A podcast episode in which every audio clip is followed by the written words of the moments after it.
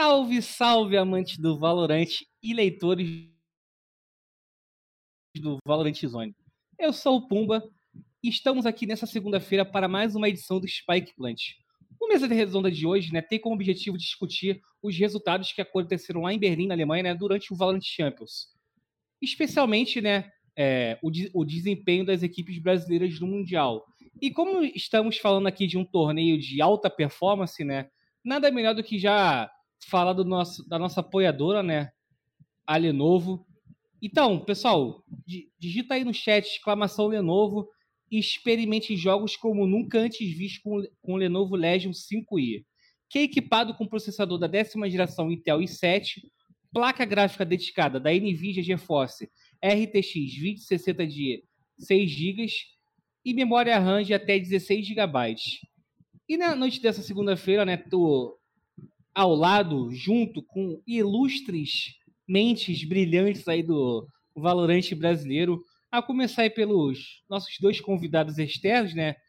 Gatti, e aí, Gatti, mais uma vez você aqui, cara. É um prazer. Como é que você tá? Ah, tô bem. Podia estar melhor se a gente tivesse visto ontem a verdade na final a Cade, mas para nós, o nosso coração, Somos campeões morais desse campeonato, o único time que venceu o campeão. Então, se a gente é melhor que o campeão, com certeza a gente é o tier S do Mundial. Mas muito obrigado de novo por estar aqui com vocês, todo mundo aqui junto, podendo fazer esse papo sensacional que eu amo tanto com, com o nosso cenário. Valeu pelo convite. E também, né, estamos aqui com o treinador da Liberty agora, né? Segundo a própria Riot. Rick, boa noite, Rick. Como é que você tá? Boa noite, boa noite, pessoal. Tô muito bem, obrigado. É, feliz por um bom Valorant apresentado aí com a final. Triste que, né, podia ter sido dois brasileiros, os dois quase ganharam. Mas tudo bem, a gente tá, tá aprendendo aí. Quem sabe no, no ano que vem o Champions seja com quatro brasileiros na semifinal aí, a gente arregaçando todo mundo. Ia ser legal de ver, ia ser legal, gostoso demais. E também ao lado do, dos nossos queridos treinadores, né? Tô aqui com meus companheiros de redação. Caco, mais uma, mais uma vez, muito bom estar aqui com você. Como é que você está? Eu tô bem, né, Pumba? Fiquei com você o dia inteiro aí, então foi um dia bom. Tudo bom, Gatti, Rick, Vaz, prazer estar com vocês. Vamos comentar sobre esse campeonato que foi muito bom, cara. Foi um, foi um alto nível, foi bom, foi boas partidas que a gente pôde acompanhar nessas duas semanas aí.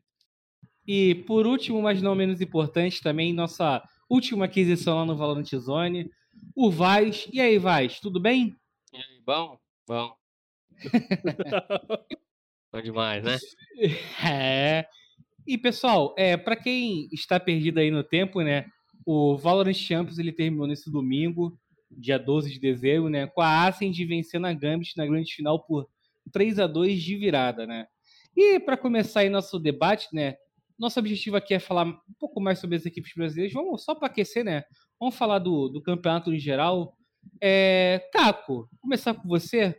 Cara, eu sei que é contraditório fazer essa pergunta, mas a equipe campeã do Mundial foi quem apresentou o melhor Valorant lá no campeonato? Essa pergunta é meio polêmica. Mas eu só queria lembrar aí que eu acertei quem ia ser o campeão. No Spike Plant da... antes do campeonato, eu avisei que a Ascent ia ganhar. O único, quer dizer. O único, o único, eu acreditei deles. Nem tinha saído do grupo ainda. Ah, não, tinha saído dos grupos, mas Já. falei, eles vão. Acho que eles vão ser campeão, o Cined vai fazer um bom campeonato, foi isso que aconteceu. Se foi, se foi um campeonato justo, eu não sei, mas eu acho que pelo resultado eles foram campeões, né? Não pode questionar isso. E eu acho que foi o que eu falei naquela vez. Eu acho que foi muito decidido na, muito também na individualidade de muitos jogadores em muitos rounds. A Cindy ganhou muito clutch ontem na partida contra a Gambit. A Gambit entregou muito round, mesmo eles sendo favoritos, vacilaram demais e acabou custando o título. E você, Rick, você acha que a Ascend apresentou o melhor Valorant desse Mundial? Eu acho que dava para ter apresentado um, um Valorant um pouco mais bonito. A gente viu a Gambit é, como o como foi muito bem dito pelo Caco, a Gambit entregou tudo. Eles quiseram entregar tudo e mais um pouco, então dava para ter sido apresentado um ótimo Valorant. Mas a gente tem talvez um dos melhores players do mundo jogando nessa final, né? Do lado da Ascend, o para mim o Cined ele é impensável as coisas que ele faz, é muito inteligente. Então, em questão de bala, tava um point, não tem como negar. O Chronicle de um lado, o Cined do outro, até o Neds ajudando o Chronicle ali. Então tava tava bem divertido de, de assistir, tava gostoso de assistir, na realidade não era nem divertido, tava gostoso. Queria que fosse dois brasileiros, como eu já disse, acho que a Cade tinha o jogo mostrou um Valorant que a gente nunca pensou em assistir esse ano no, do Brasil, para ser bem sincero. Não só a Cade, como a VKS e a Fúria, mas a Cade em específico, a gente tinha muita é, vontade de assistir por causa do MW e tudo. Então, fica aí o. O, né, a tristezinha disso daí, mas sim, gostei, gostei bastante do, do Valorant. A gente sai com um gostinho de desempenho bom, né? De, Exatamente. Tipo, assim, é, é, duro falar isso, né? Vocês até postaram, eu acho, aquela matéria, né? A gente sai do Mundial do ano com três vitórias, né? Então. É, quatro, né? É, Mas. É, Mas assim, a gente sai com, acho que, um gosto muito melhor do que o do começo do ano, sabe? Tipo, a gente viu no começo do ano ganhando só da Xten, aí perdendo pra Cru, eliminando a gente. Mas a gente sai com um gostinho. Acho que a gente sai com uma esperança melhor, não só pela gente, eu acho que até pelo desempenho que a Cru teve. Né? Tipo, é, é, eu nem lembrava disso, vieram comentar comigo no Twitter e tal. É, que a Cru não fez bootcamp. Então eles não, ficaram não fez, aqui... não fizeram. Então, e eles ficaram fazendo aqui uh, treinos até é, no Brasil até ir por, pra lá, né? Quando a Riot oferece as passagens e mas, tudo mais. Mas olha pelo lado bom, Gat. Dessa vez, né? O Rick até pode falar melhor que já teve uma experiência internacional. Dessa vez, pelo que eu percebi, todos os times chegaram no mesmo dia pro, pro Mundial, lá em Berlim. Os que faltavam, entendeu? Sim, é. Então, e eles tiveram, teoricamente, né? O mesmo tempo de se preparar. Foi o que não aconteceu em Berlim né? Porque... As coisas estão se ajustando, né, também. Tipo, a gente passou por um ano atípico na, na vida de todo mundo, Sim. né? E acho que até agora, esse novo calendário e esse novo formato já mostra que a gente está indo para um caminho mais certo. Acho que ano que vem vai ter mais coisa mudando ainda no, nos formatos do Masters e a gente vai cada vez mais ter mais esperança para estar tá num caminho melhor dentro da organização, né? A estrutura do campeonato, isso que eu quero dizer. E o, o Vaz, para até tra trazer aqui na discussão, quero saber de você, né? A Ascend foi era uma das equipes, né, presente desse mundial que também jogou o Masters de Berlim, né? Na, naquela ocasião a equipe foi eliminada na, nas quartas de finais, até perdendo para André Chives. E a pergunta que eu te faço, cara, é quais pontos, na sua opinião, esse time evoluiu em relação ao Masters? Cara, é, eu acho que foi até uma coisa que eu tinha comentado no, no outro Spike Plant, que essas, essas equipes da, é, dessa região, assim, que tem, tem jogador da Ucrânia, da Rússia, assim, eles conseguem manter uma constância muito grande, sabe? É, com, com o passar do tempo. Cara, desculpa. É, então eu acho que assim, o principal ponto que, que, que, que, na minha opinião, faz a diferença, que é uma coisa que a gente vai ver que no Brasil vai acontecer ao contrário agora, é a manutenção da line-up, tá? É, eu acho que eles têm mantido essa line-up, não têm desistido. E têm buscado sempre evolução, é, tentando corrigir os erros deles do, do, último campeonato e treinando mais, focando mais para esse campeonato, é, fez deles serem os favoritos, né? É, sem contar, igual o Rick falou, que, que eles têm hoje né, o jogador mais impactante do mundo, que é o Cined. Então, assim, é, é muito difícil você jogar contra um time desse, que, que é bem encaixado, tem um cara que é diferenciado e que tem essa constância toda vindo desse tempo todo, sabe? É, então, para mim é isso, cara. Mas assim, é. mas igual vocês estavam discutindo, para mim não foi, na minha opinião, também não foi o melhor valorante apresentado no Mundial, sabe? Eu acho que a Gambit teve um, um, um valorante melhor, acho que a gente pode dizer até naquele, naquele 2 a 1 ali da grande final ali que aquele, aquele quarto mapa ali deles, eles, eles deixaram escapar. Então, para mim, eles tiveram o melhor Valorant tendo aquele mapa ali, sabe? Mas, mas para mim também foi um grande campeonato, uma grande final. Só triste, né, por não ter, time, ter tido time brasileiro e, e vamos ver o que, que rola pro ano que vem aí. É até interessante você falar, né, da manutenção do elenco, porque é, hoje mesmo já pipocou notícia, né, no Twitter, até o a gente está esperando lá para ver como é que vai ser a, o futuro do Cined, mas para quatro jogadores da Acer já é, assinaram a renovação, né? Então, pelo menos Gambit e Ascend não devem mudar. Enquanto o restante da Europa aí, né? É. Tá naquela, naquela dança. Mas com a grana que eles também receberam aí de skin, eles não vão ter problema de dar aumento salarial para ninguém, né? Porque, pô, quanto deu? Acho que foi, sei lá, 2 mil. Foi, acho que mais ou menos 500 mil dólares para cada time. Mais a premiação que foi, sei lá quanto. Não, mas já, né? foi, já foi atualizado? Não, não foi atualizado. Eu tô chutando 500 é, mil pelo, pelo mais ou menos aí, né? Esperando que talvez passe, mas não sei. Mas esse dinheiro do, do, das skins vai para os jogadores ou fica para a org? E a org vai repassa org. a org repassa do jeito que ela quiser? É. é. Então, a venda da skin, né? Por exemplo, o total que a Riot é, conseguiu, 50% do lucro vai ser passado para as equipes. No, e no dia que foi anunciado, isso foi no dia 23. 23? É, 23 de novembro. É, chegou, tô vendo aqui no site. Pô, chegou papo, acho, de 40 milhões, não foi? É, não, chegou aí. a 7 milhões de dólares e meio. 7, é, 7 milhões e 500 mil dólares. Aí você faz isso vezes a cotação atual do é, dólar, real, 42 milhões de reais. É, que é uma grana considerável dividido para os 16 times. Mas aí cada org decide o que, que vai fazer e tal, né? Tipo, se, Aqui, se ela guardar um pouco, ela já tem de, como dar aumento salarial para todo mundo.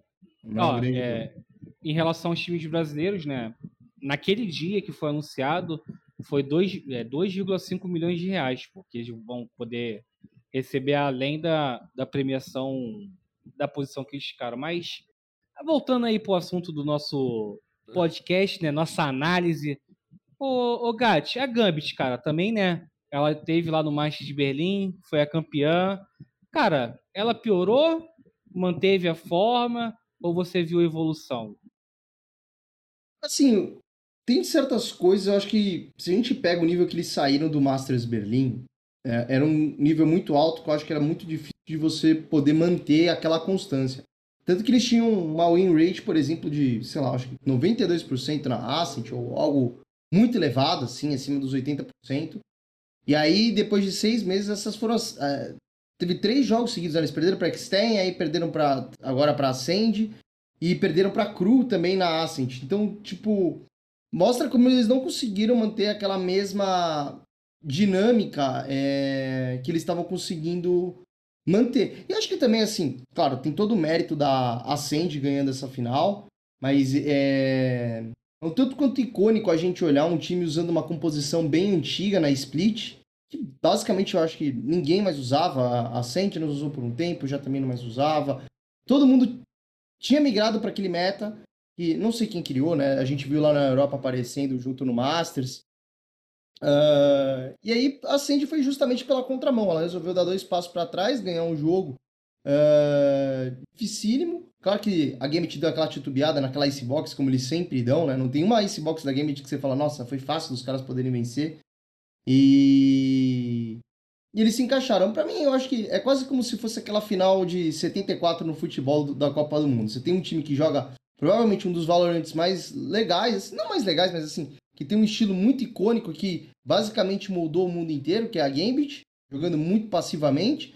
E aí você tem um time que ganhou no talento, que tem obviamente seu mérito, que é a, que é a Sandy jogando como aquela Alemanha.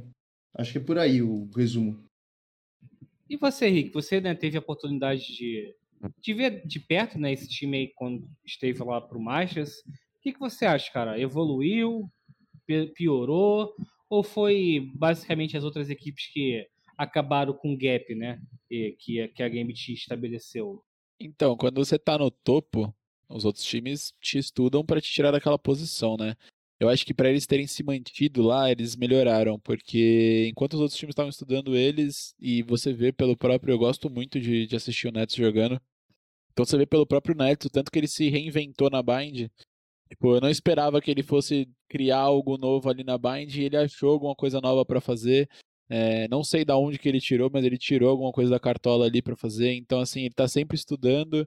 E você vê que existiu uma evolução, só que também você fica muito grato por ter assistido um Valorant que evoluiu junto, porque os times conseguiram chegar. Então, a própria VKS, o tanto que ela jogou ali de Valorant contra a Gambit foi absurdo. Então, a gente vê a evolução, a gente fica muito feliz pela evolução da Gambit, que é um time que eu gosto muito. Os brasileiros adotaram a Gambit, né, depois do que aconteceu, e também de saber o quão, o quão humildes eles são, eles são pessoas maravilhosas fora do jogo. E mas você vê que para eles terem se mantido no topo foi evolução, certeza. Acho que concordo com o Gatti em tudo que ele falou. Mas ainda assim eu vejo uma evolução, eu vejo o cenário evoluindo, o cenário europeu evoluindo, eu vejo o cenário é, brasileiro evoluindo. Então, estar no topo não é fácil. Tem que se manter, é muito difícil, os outros times estão estudando. E bato palma para eles terem conseguido um feito que nem a Sentinels conseguiu, né? A Sentinels foi campeã do Masters 1, sumiu no Masters 2 e sumiu agora de novo, então. É. Eu acho que sobre a Gambit eu concordo com o Rick que é muito difícil estar no topo. Só que nesse Champions, pelo menos, eu achei que eles ficaram. Todos os jogos eles ficaram muito perto da derrota. Em todas as partidas, em algum momento, eles tiveram uma dificuldade muito grande. Algum, é, tanto já no primeiro jogo contra a T-Secret tomou um mapa, contra a VKS ficou um ponto de perder e conseguiu o comeback. Indo para as finais também a mesma coisa. Contra a Cru, o outro com o Field ser eliminado de novo, entendeu? Então acho que meio que toda essa competição, não que eles não mereceram chegar na final, mas eu acho que o caminho deles foi muito mais difícil, eles tropeçaram muito mais, eles se viram muito mais próximos de ser eliminados do que a Ascent, que durante os playoffs conseguiu atropelar os dois times para chegar na final, entendeu? Tanto é que, eles, tanto é que muita gente apontava a T-Liquid como muito mais favorita que eles, né, para chegar na final, e eles acabaram passando com até certa facilidade, foi muito consistente. É, a gente então... falou isso aqui, né, no Spike Plant, da Liquid e Ascent. Uhum. Então, eu acho que a final mostrou muito isso, entendeu? Que a Gambit, esses tropeços, eu acho que esses tropeços foram se repetindo muito na partida, que eles não conseguiram recuperar no que da mesma maneira que eles conseguiram recuperar no restante do campeonato e acabou custando o título. O único time que venceu um mapa, que era para ter sido dois, foi a Cade. Todos os outros mapas da Ascend foram 2 a 0 Mais um motivo para sermos campeões morais desse, desse Champions. E, pessoal, é, ainda nessa análise mais ampla aí, né? Se a gente for parar para é, comparar os três torneios internacionais que tivemos, né? Islândia, é, Berlim e agora Berlim de novo, né? A gente vê a Europa com pelo menos duas equipes no top 4, né? No Mundial é, conseguiram emplacar três. Eu quero saber, é, na opinião de vocês, vai começar aí pelo, pelo Vaz, é, por que, que essa região consegue tá, está conseguindo é, ser tão superior das demais? Cara, eu, eu acho que, que para falar isso também a gente tem que analisar as, o porquê as outras regiões não estão conseguindo. Né? É, o NA, com a Sentinels lá atrás, começou muito bem, né? Foi campeão do primeiro internacional. E depois, para mim, eles deram uma acomodada, meio que achando que eles iam conseguir é, dominar o cenário durante o ano todo e, e, meio que deram uma acomodada e a gente viu os resultados tanto no, no Masters quanto no Champions que não foram bons. É, no Brasil a gente sempre tem aquela famosa, aquele famoso problema de, de profissionalismo, que a gente não é um cenário assim, profissional, a gente não tem muitas atitudes profissionais aqui dentro do cenário, seja em questão de treino, é, seja em questão de, de horário, seja em questão de qualquer coisa. A gente tem que evoluir bastante nisso. E, cara, na Europa as coisas já são muito mais evoluídas, no, por exemplo, no CS há muito mais tempo, entendeu? É, lá também tem muito mais time, é uma coisa que, que eu conversei com, com o MW numa das entrevistas do campeonato. Ele falou que, que o cenário lá parece que também é mais evoluído, porque lá tem muito mais time. Então, assim, se você quiser treinar, o Rick também tá aí, ele pode dizer, né, que ele, ele, ele teve passagem por lá, né? É, acho que se você quiser treinar 11 horas da manhã, meio-dia, uma hora, qualquer horário que tem treino para você para você jogar, o que é diferente do Brasil, todo mundo está acostumado a começar a treinar ali umas três da tarde, né? É, então, cara, eu acho que é a junção disso tudo. É, é por ser uma, por as outras regiões também não conseguir se desenvolver muito bem é, e evoluir muito bem, acaba que, que a Europa, o mínimo que, que ela evolui, ela já passa muito mais na frente, sabe? Então, Rick, já que o, o Vaz mencionou no você, né? Por que, que você vê a Europa acima das demais? Cara, eu acho que um dos pontos principais é essa facilidade de encontrar treino contra o mais alto nível, assim, a qualquer horário. A gente começava a treinar lá fora uma hora da tarde contra os outros times com facilidade. Tipo, a gente não tinha dificuldade nenhuma de achar treino uma hora da tarde. E a gente via os horários também, até pelo fuso, às vezes a gente conseguindo achar treino meio-dia, 11 horas da manhã, com uma facilidade tremenda. É, mas eu conversei com, com o pessoal da Hundred Chiefs e eles falaram que lá na, nos Estados Unidos também é a mesma coisa. Eles acham treino com facilidade 11 horas da manhã, meio-dia, porque a cultura lá é diferente.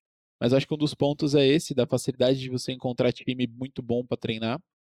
É, eu vejo também a cultura entre os coaches lá é, sendo um diferencial absurdo.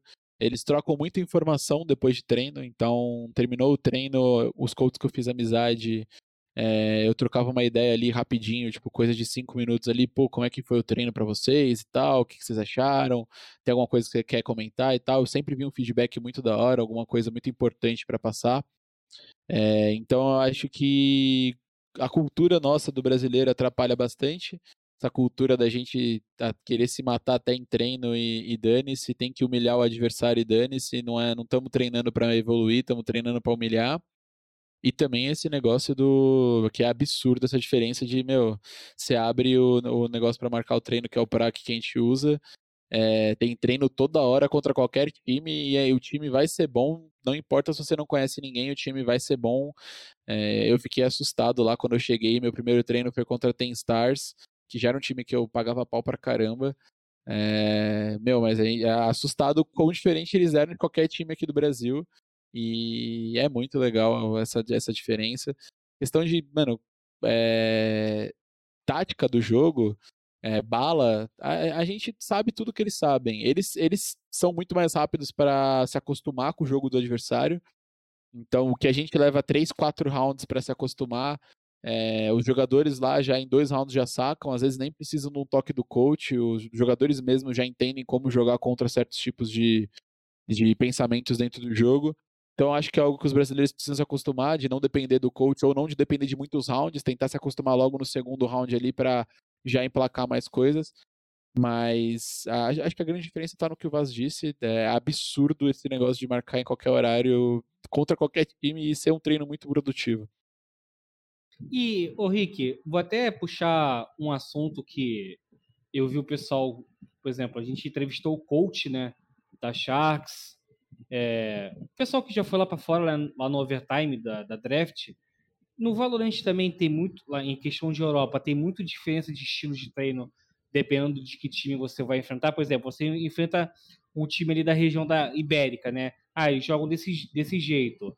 Aí pega um time mais nórdico, aí joga de outro jeito. Aí o pessoal lá do CIS joga de outra forma. No Valorant também acontece isso? Cara, teve um dia que a gente treinou seis mapas, é, seis mesmos mapas, né? Mas com times diferentes e foram seis treinos com estilos diferentes. A gente treinou contra, obviamente, time coreano porque estava ali no, no campeonato, mas foi time coreano e time da Europa e foi só treino diferente com os europeus. Tipo, era toda hora um estilo diferente. Eles, eles são muito diferentes, mesmo, mesmo estando muito próximos, eles são muito diferentes. É, os, os, espanhóis e os portugueses, eles se assemelham bastante aos brasileiros em algumas questões táticas.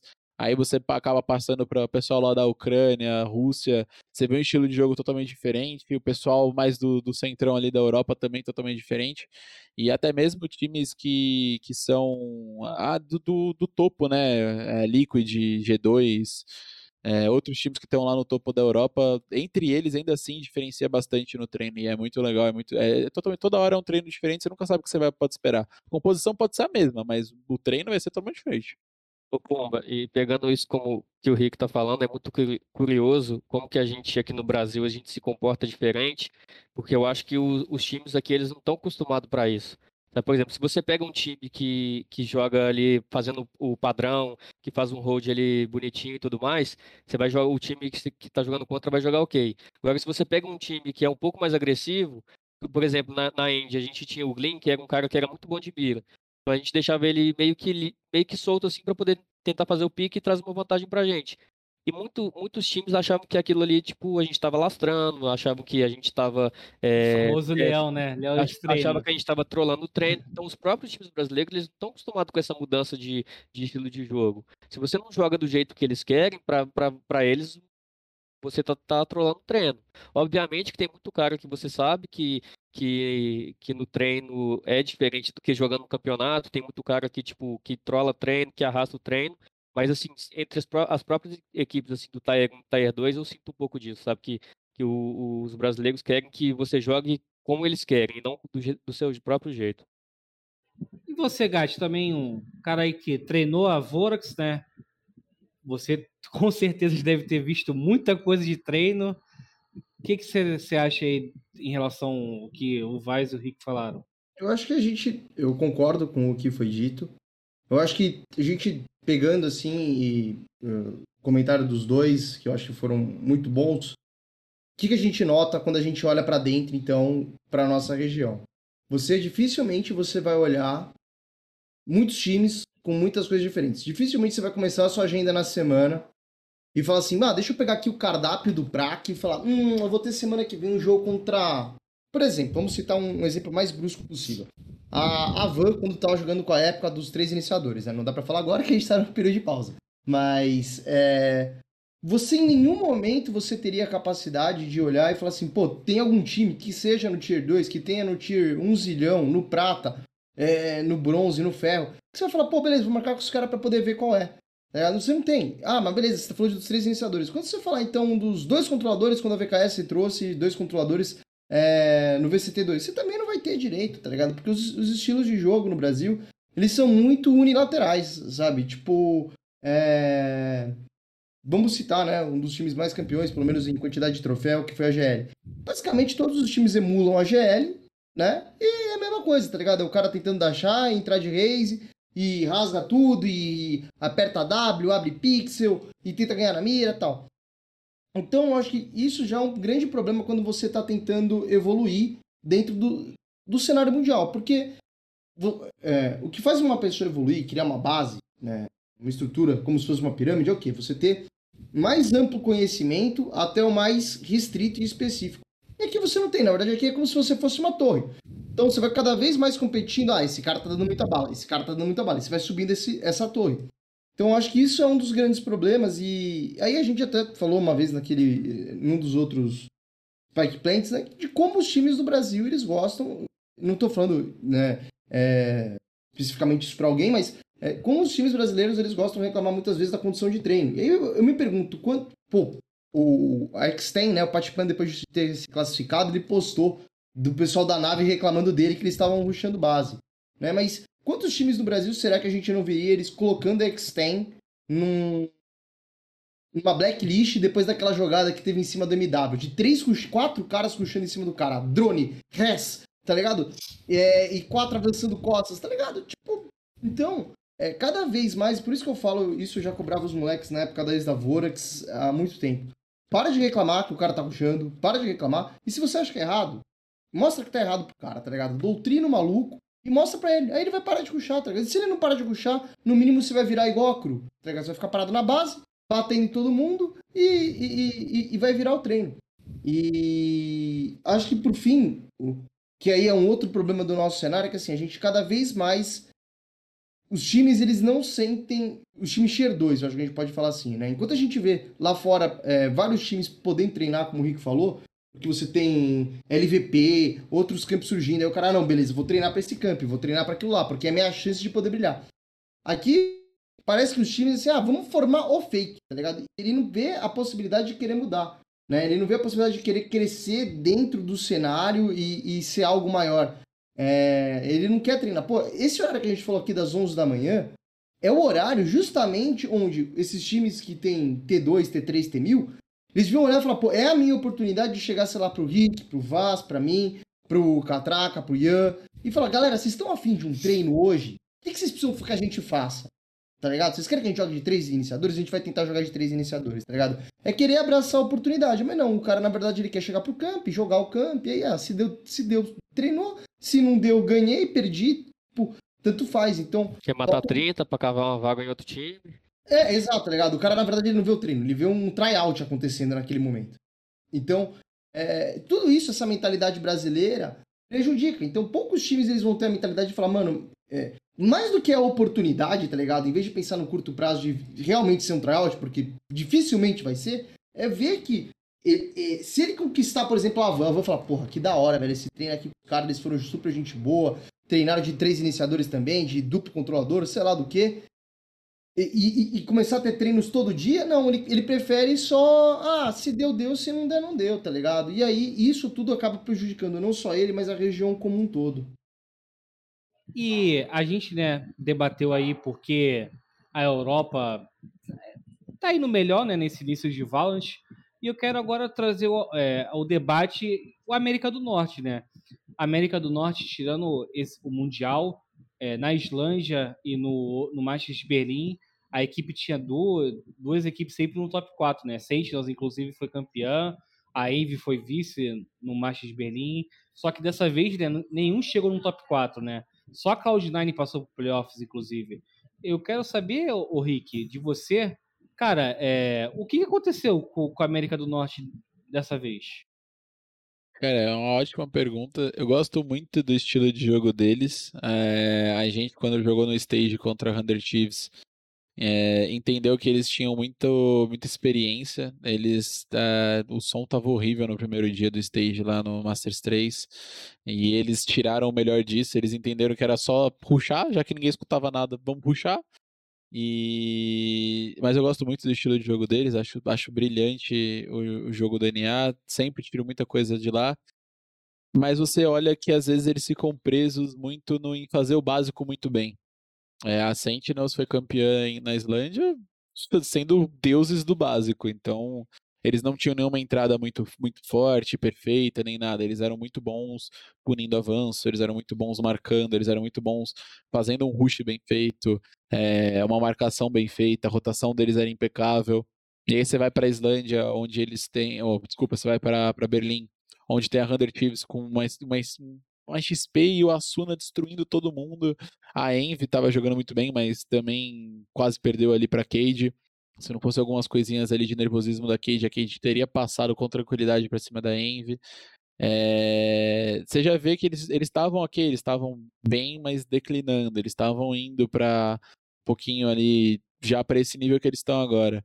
Acho que é muito mais por eles terem focado tanto no básico que eles esqueceram que a Gambit, por exemplo, estava se renovando toda hora a Ascend não tava, não ia ficar esperando o NA chegar de novo. Eles iam até o NA e ultrapassar o NA. É, a própria Vision Strikers, que sou fã pra caramba aqui, é, não ia ficar esperando de novo alguma coisa acontecer e eles serem desclassificados. Então, os times estavam buscando se renovar, buscando trazer coisa nova, enquanto eles ficaram muito presos no beleza, a gente faz o básico perfeitinho. O nosso básico, o básico deles é extremamente forte. Se você analisar o jogo deles, o básico deles é muito forte dificilmente você vê um erro muito bobo. Você vê erros, obviamente, mas um erro muito bobo você não vê.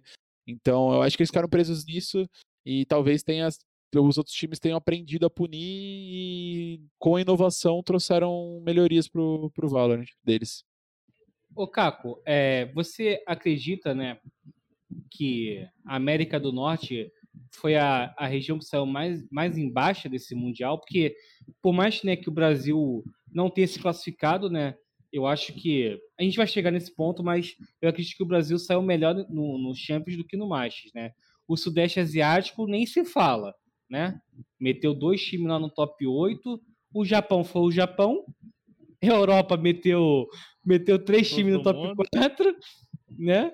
E só a Coreia também, que pode ter saído embaixo, que a Visa Strike todo mundo esperava também indo longe. Mas e o Uriah, cara? Você acha que foi a região que saiu mais embaixo do Mundial? Ah, eu acredito. Eles foram. Acho que eles regrediram. Sei lá, parece que eles regrediram, desaprenderam a jogar, mas. Eu concordo muito com o que o Rick falou, que os outros times evoluíram muito e o NA não acompanhou. Agora, não sei o que pode ter acontecido lá, acontecido isso lá, para eles. Acontecido na região, né? No período, para eles terem regredido tanto. E é o que o Rick falou, cara, eles dependiam muito do. É, mesmo fazendo o básico bem feito, quando você depende só do básico, você depende de todos os jogadores, todos os jogadores estar bem e performando muito bem. Então, tem um, um tem, tem que ter um tem sempre fazendo muito bons jogos, tem que ter um Leaf sempre fazendo muito bons jogos, entendeu? Então, uma hora isso pode não acontecer, e foi o que aconteceu nessas partidas, entendeu? A gente viu a Sentinels desde o início sofrendo muito no campeonato, entendeu? Sofreu pra Fúria. tomou um vareio da Team Liquid, que não entendeu o que foi aquele jogo, mesmo ele tendo ganhado o mapa. E depois pra Cru foi a mesma coisa, entendeu? A Cloud9 ali, também a Vision Strikes, eu acho que é outro papo pra gente aqui também falar que a gente não sabe, eles não performaram nem, bem nenhuma partida, mas mesmo assim conseguiram chegar lá na, na Decider, né? E, e a Team M foi a mesma coisa, pô. Eles viram o Partipan voando lá e não entenderam foi nada que aconteceu, pô. Então, eu acho que a gente sai, acho que a gente sai mais feliz pelo que a gente viu dos times brasileiros do que os americanos, do que eles viram no os times deles jogando lá. Agora, vamos falar aí um pouco sobre equipes que surpreenderam ou não. O Vaz, a gente pode botar o título, né? A equipe mais surpreendente desses, desse Champions para Cru? Cara, eu acho que mais, mais, sur- mais surpreendente não, assim. Eu acho que, o, que a Cru é, foi muito bem, né? É, eliminando equipes muito fortes.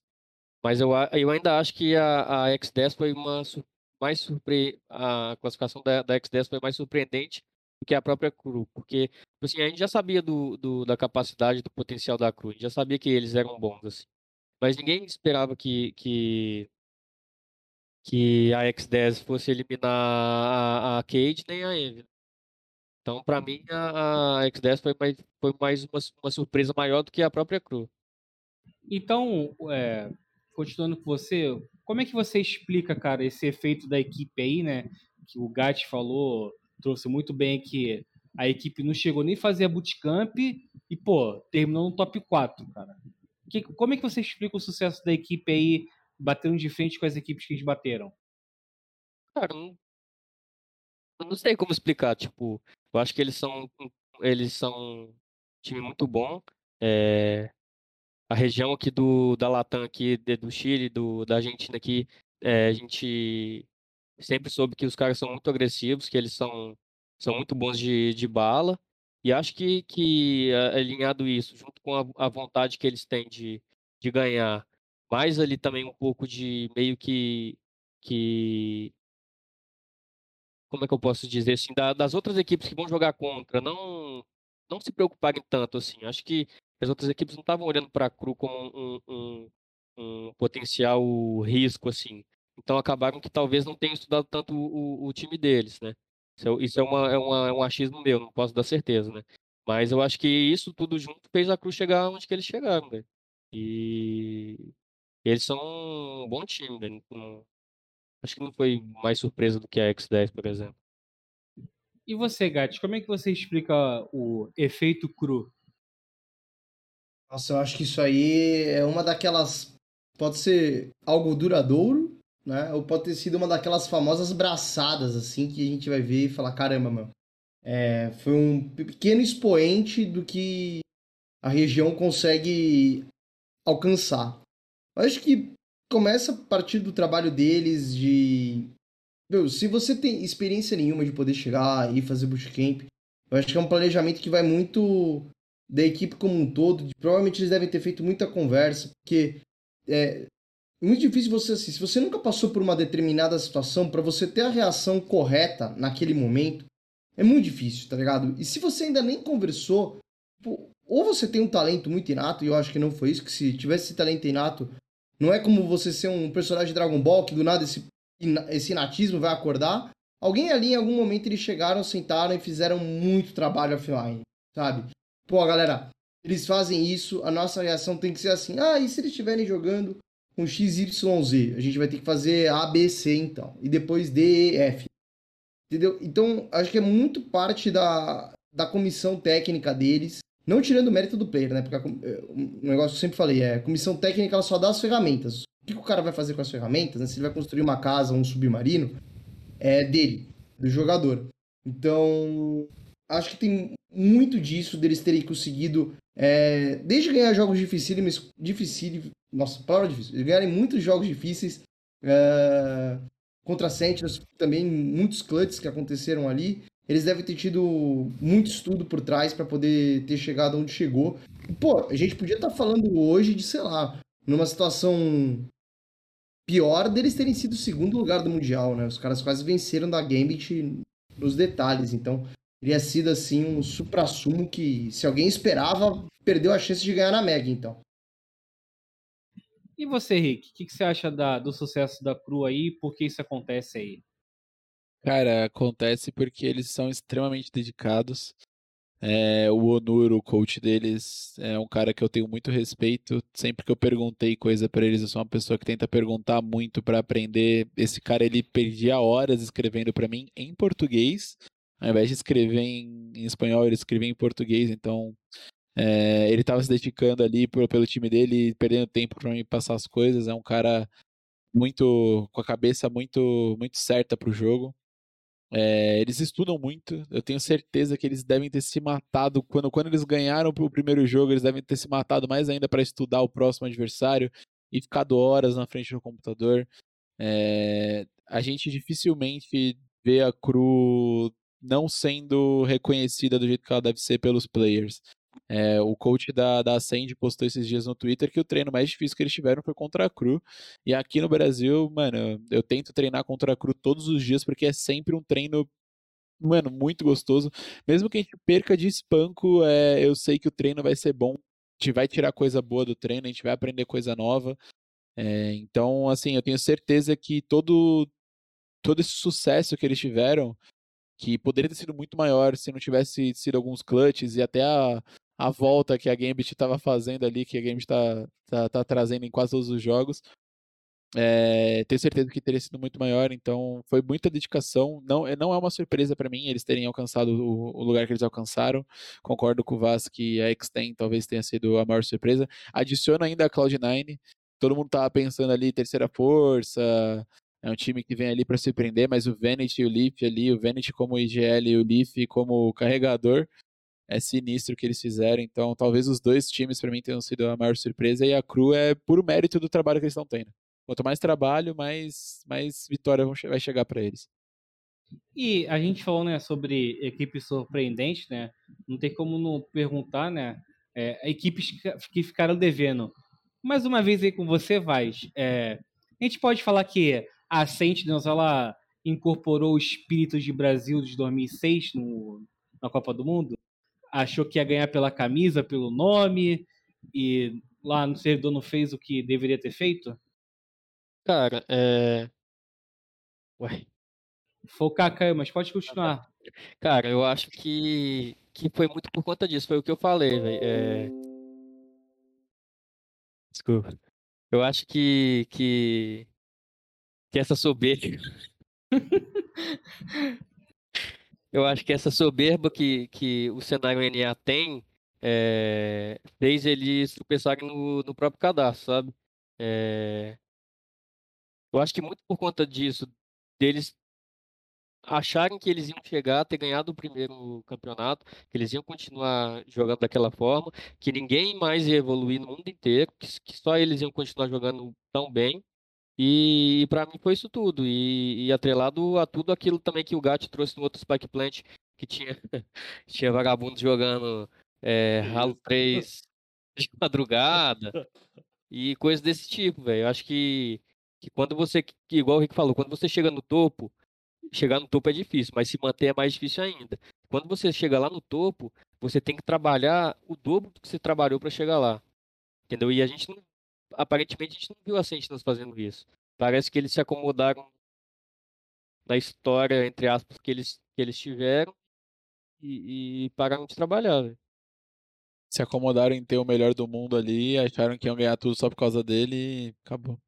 Eu acho que o Zombi estava feliz com os 100 mil que ele ganhou pô, de é. premiação é. até hoje. É que vocês não viram o Twitter da Sentinels? Eles avisaram agora, eles postaram agora tipo umas, no... umas 7 horas da noite que na verdade eles estão migrando do Valorant para abrir agora um clube de piadistas, tá ligado? E aí e, essa é a nova função deles, com o manager sendo o Rafinha Basto. Então, cara, é, é sacanagem o que, que os caras fazem, né? Eles, eles vieram e falaram, a gente vai ganhar. O, o objetivo deles foi farmar impressão no Twitter, tá ligado? Esse foi o grande objetivo dos caras, né? Porque tudo que eles fizeram ali, a gente falou no Spike Plant passado, né? De, putz, os caras estão se vendo como se eles fossem a última bolacha do pacote, né? Só que, meu, assim, claro, eles venceram. um, um, um, um Masters na Islândia, pô, parabéns, tá ligado? Sem dropar um mapa, espancando todo mundo, espancando a Fnatic, 3 a 0 Claro que foi um jogo difícil, é, com overtimes. O, cara, ele tem. O time tem que se colocar no lugar, né? Desde o Masters Berlim, o Shazam tá falando, pô, não tô conseguindo levar aqui o barco. Né? Não tô conseguindo levar. Aí, como o Vasco falou, o infeliz ele tá jogando ralo até as três da manhã. tipo, o que, que o cara espera que dê certo disso? Né? Ele, ele espera que, sei lá, ative o modo Super Saiyajin do Goku e vença todo mundo. Quando eles perderam pra G2, que você vai ver o histórico da G2, não, quase é, nem passaram na qualificatória do Red Bull Home Ground. Então, cheio de problemas, né? É a vida dando tapas na cara do maluco e ele, ah, beleza, tá sendo levado, tá sendo levado. O Ralco sai. Cara, como é que um técnico ele sai do final do jogo assim, pô, meu time foi eliminado? Aí ele dá a declaração, ah, a gente foi eliminado porque perdeu nos detalhes. tipo, Falou que não vai ter mudanças, hein? É, não vai ter mudanças, é. não vai mudar nada. Então, Tipo, isso que é, é bom. Talvez a mudança seja ele, né? Eu não é. sei, tipo, eu acho que. Eu não sei como é que funciona a cultura nos Estados Unidos e também dentro da Sentinels, mas eu acho que um comportamento desse jeito nas redes sociais, depois de uma eliminação do jeito que foi, e da expectativa que o time gerava, pelo talento que eles têm, eles são bons jogadores. Eu acho Tirando que os é muita... Tirando os zombies, eu acho que é muito absurdo, sabe? Tipo, principalmente os zombies fazendo piadinha, os caras da organização fazendo piadinha. Eu não sei se se internamente existe uma cobrança de um CEO, de quem é responsável pela organização, entendeu? Mas eu acredito, eu sinceramente eu ia ficar muito revoltado se eu fosse torcedor de uma equipe e, e eles agissem daquela forma, sendo que foram eliminar a primeira fase do campeonato mais importante do ano. E eu acredito mais que se fosse um, um CEO que nem o da, o da Complexity, como é que é o nome dele? O Jason. E agora? O Jason Lake ele faria igual, eu acho que se fosse um cara daquele tipo, ele faria, ó, todo mundo, tô querendo contratar um time foda agora aqui, igual ele fez lá no CS, quando ele ficou revoltado que o time perdeu, falava, agora Isso foi o quê, no Juggernaut? Ou foi depois? Foi o quê? Foi na época que ele montou o Juggernaut? É, que ele tentou, né, não deu certo. mas, ele, mas ele foi nas redes sociais revoltado com a derrota e falou, ó, quero contratar um time foda e tô disposto a pagar o que for possível, porque eu ia, eu ia ficar revoltado desse jeito, pô, se fosse dono de uma organização, os caras fazendo piada que foi humilhado por dentro do servidor. Não dá, pô. E, pessoal, é, acabamos esse bloco aí, né, para falar de formas gerais. Agora vai aí pro, o objetivo né, principal. A gente só tá fazendo esquenta que é falar para equipes brasileiras. Mas antes disso, pessoal, dá, deixar um recadinho aí da nossa apoiadora, né, do Spike Plant, dos programas aí do Gamers Club Media, que é a Lenovo. Então, pessoal, ajuda a gente aí, digita exclamação Lenovo e experimente jogos como nunca antes vistos com o Lenovo Legion 5i, que é equipado com processador da décima geração Intel i7, placa gráfica dedicada da NVIDIA GeForce RTX 2060 de 6 GB e memória RAM de até 16 GB. Pessoal, é, falando aí é, sobre as equipes brasileiras, né? Vamos aí que vamos falar a Cade, né, que foi a primeira equipe a estrear né, no mundial é, estreou com vitória né, na Ascend, mas infelizmente, por, pelo fato de todo mundo sabe, né, da punição, o vai e vem da Riot, teve a Breeze é, novamente jogada. Cara, eu quero saber é, de vocês, né, começando aí pelo, pelo Rick. Cara, na sua opinião, o que, que a equipe brasileira apresentou para ir melhor do que os europeus nesse confronto de estreia? Cara, é, acho que o Hit ele escreveu no Twitter que é, ele deu uma dica, não lembro se foi pra alguém da VKS ou da Fúria, que foi, velho, joga sem medo, faz o seu jogo, vai para cima. E você percebe uma diferença muito clara da, da Cade de agora, da Cade do, do Masters Berlim. Você percebe uma diferença muito clara do, dos dois outros times da Fúria e da VKS para Liberty no Masters Berlim também, que foi eles estarem jogando sem medo, eles estarem jogando com o jogo deles mesmo. Você não viu ninguém fazendo nenhuma mudança mirabolante para tentar surpreender, não viu nenhum personagem novo sendo picado, só fizeram redondinho o jogo deles. É, acho que o fator principal no, nos primeiros jogos que, que fez eles se saírem super bem foi o fator do underdog. Ah, é o time underdog jogando. A Ascend, por exemplo, devia estar tá com um peso enorme nas costas de ganhar do time underdog. é, tem que ganhar, tem que fazer um bom, um bom campeonato. Eles sempre tiveram cotados é, lá fora para ganhar tudo, eles são um time muito forte, então sempre tiveram cotados para ganhar tudo. É, e aí você chega no, no, no, no, maior campeonato do ano, jogando contra um time underdog, de uma região que está sendo criticada pra caramba por ter tido três vagas. Você deve ficar com o peso de, mano, tenho que amassar esses caras, senão ferrou. Aí você começa a perder, abriu 6 a 0 já vai tomando já um espanquinho ali, espanquinho ali. Você começa a ficar com, com medo, começa a jogar mal, começa a errar. E vai virando uma bola de neve. Eu acho que os brasileiros tiveram muito mérito de aproveitar esse, esse, esses inícios super fortes. É, to, todo início de, o início de todos os brasileiros foi muito bom. É, mesmo que às vezes no mapa possa ter sido um pouquinho lento, mas na MD3 em si o início foi muito forte. Então, acho que foi esse, esse lado de aproveitar o underdog, aproveitar, pô, não tenho peso nenhum. Os caras que vieram antes de mim já fizeram feio pra caramba eu posso fazer o que for que não se perca os caras. Então vamos aí, tá bom, tá ótimo, vamos pra cima, acabou, vamos lá. E jogaram leve, jogar leve é importante. A gente acha que não, a gente acha que é só balela, é só falar, é só falar, só estamos falando aqui, mas não, jogar leve é muito importante porque tira todo um peso de eu tenho que fazer alguma coisa. Não, você não tem, joga tranquilaço aí, vê o que dá, tá ligado? Se der certo, deu. Se não der, melhora. Faz todo o estudo antes, estuda muito para você ser para você ter as melhores informações, você saber o que fazer e tal, treina bastante Chegou na hora, mano. Você pega o que você treinou, o que você estudou, coloca dentro de jogo, mas vai levinho, sabe? Vai, deixa aí, vai, bota o hit para matar todo mundo, MW para seguir o hit também, vai, deixa rolar. E você, Vaz, o que, que você acha que a equipe apresentou de bonito ali, de melhor, para ter vencido a Ascend nessa MD3? Cara, eu acho que é muito disso que o Rick falou, de, de tentar jogar sem pressão, jogar para cima. É, Além disso, o Hit e o MW são dois jogadores muito bons de mira. Então, é um, a adição do MW, né, no campeonato passado para esse foi um, um muito grande para o time é, da Cade. E, e, também eu acho que eles souberam é, jogar muito bem as situações de clutch. Né? Nessa série a gente viu os caras ganhando muito clutch, os caras da Cade, né, que eu, que eu digo.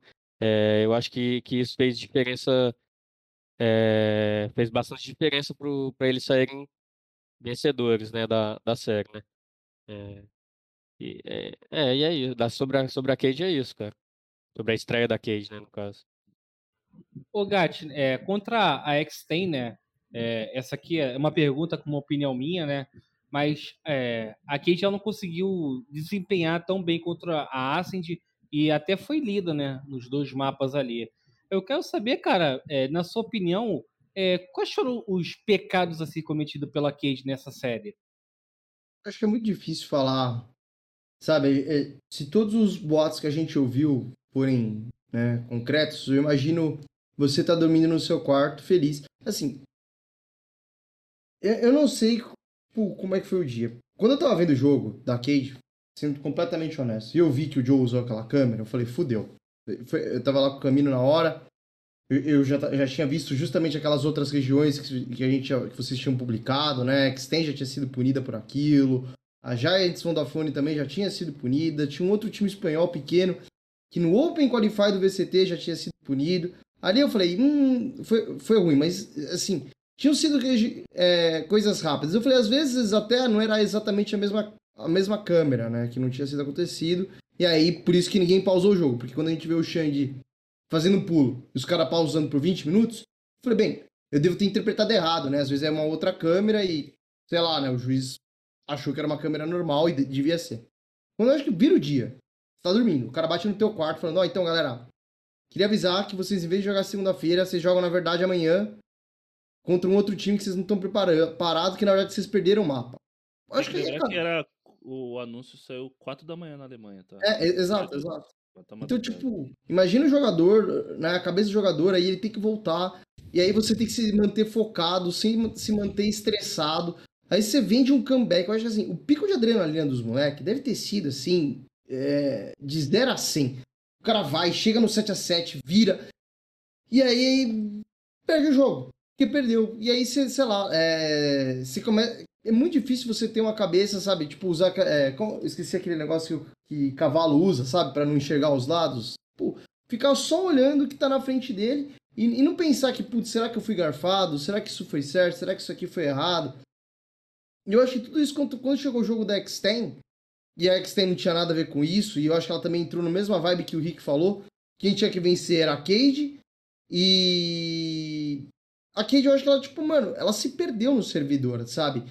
Tomou um, dois rounds, aí o cara tá avançando base, e aí a gente não entendia o que estava acontecendo. Desde o quarto round o cara estão fazendo, aí os caras vêm com o mesmo pistol na reva, a gente não entende, não entende, não entende. A cabeça. Tem, tem, tem um clipe né, do Hit falando, galera, calma. Sabe? Calma, segura um pouco. E eu acho que a gente em nenhum momento a gente entendeu exatamente o que estava acontecendo. Eu senti que aí os amantes do dele não, não se sintam mal pelo que eu vou falar. Eu não achei que o MW performou bem de sova, sabe? É... Isso acho que pesa um pouco também. O MW teve uma ótima mira, ele ganhou um 1x3, quase ganhou um outro 1x3. Mas tendo um, um, e o 1x3 que ele perdeu contra a Sente, ele morreu com basicamente o kit inteiro dele, né? Ele tinha flecha reveladora, tinha double shock dart, podendo fazer pixel. Então, é... tudo isso acho que começou a pesar demais assim no desempenho da Cade, desde a interpretação do jogo para poder se manter calmo, até até continuar desempenhando bem, né? Mesmo jogo contra um jogo tão uh, difícil quanto poderia ser o da X-Ten. E você, Caco, o que, que você acha que aconteceu aí para Cage nessa nessa série de Decider aí? Ah, acho que foi. É, concordo com o Gat, foi muito nervosismo. Acho que eles foram cair numa bola de neve. Eles já entraram com uma pressão de tipo, ah, ganhei, mas vou ter que jogar a minha vida que eu não posso perder e começou a dar errado, perde um, perde dois, perde três, e acho que foi nos dois mapas, tanto na Xbox quanto na quanto na Heaven, acho que eles eu acho que a X-Team começou a emplacar round que pô, tentava, tentava, fazia alguma coisa não dava certo. Então, pô, os caras abriram oito rounds, aí eles se perderam, entendeu? Parece que dos seis, eu acho que eu senti, dá para sentir que eles não estavam mais na mesma vibe tanto da, tanto da partida contra a Acid quanto o rematch que eles fizeram, entendeu? Quando eles entraram com vontade mesmo, pô, tamo aqui, já estão perdendo de 7, vão tentar virar, entendeu? E tava com gás. Nessa partida não dava para sentir a mesma vibe. Depois de ter tomado tantos rounds consecutivos, entrou nessa bola de neve eles não conseguiram virar. Então a casa caiu, pô. Pessoal, é, não querendo botar aqui ninguém numa polêmica, né? Mas não tem como a gente não, não debater esse assunto, que é a, o que a Riot fez, né? É, não é a primeira decisão equivocada ou controversa, né? Que a Riot tomou em relação à punição, a regulamento. No Brasil, né? A gente já viu isso bastante. O, o próprio GAT já sofreu com isso, né? Na, naquele jogo eterno lá do servidor e tal. Tivemos outros casos de bug também eu quero saber de vocês, é, principalmente os três aqui que são, já foram treinadores ou querem continuar no competitivo assim, né? É, ô, ô Rick, você acha que a Riot ela poderia ter agido de outra forma, cara, nessa decisão que tomou na punição do Joe? Tenho certeza, na realidade, que podia ter agido de outra forma. Acredito sim que a Cade devia ser punida. Sinceramente, essa câmera ela é conhecida por todo mundo há muito tempo de ser proibida. Então, assim, não, não acredito também que o Joe tenha feito por maldade. Acho que ele fez por pura inocência do momento, tá? Jogando campeonato mundial, colocou a câmera e, e foi esquecendo. O juiz não avisou nada, o juiz estava avisando todos os bugs, não avisou esse e continuou. Não acho que foi por maldade, mas como é uma câmera conhecida, é, acho que sim, tinha que ter uma punição, mas eu, mano, eu não vejo como uma punição é, em rounds no dia seguinte pode ser boa, de madrugada ainda. Eu não entendo, eles prezam tanto pela competitividade, é, da, da, pela integridade competitiva. integridade competitiva e eles terem essa decisão 4 horas da manhã, tudo o que aconteceu no dia, porque assim, eles, eles a Cade devia saber que estava sendo analisado desde antes de dormir. Os moleques não devem ter conseguido Sim. dormir absolutamente nada. Então, tipo assim, totalmente fora de mão do que, do que eles querem pro, pro Valorant. Acho que erraram, mas eu tenho, eu sou meio, meio chato com isso, eu tendo a confiar de que eles vão melhorar conforme o tempo. No LoL eles já erraram bastante com isso, aqui no Brasil pelo menos, eles erraram, erraram muito, aquele menos 16 no LoL, no League of Legends que rolou de pontos ali para uma equipe que, que trocou tirou toda a competitividade, a integridade competitiva. Então eu acho que eles vão acertando conforme o tempo, acho que vão melhorar.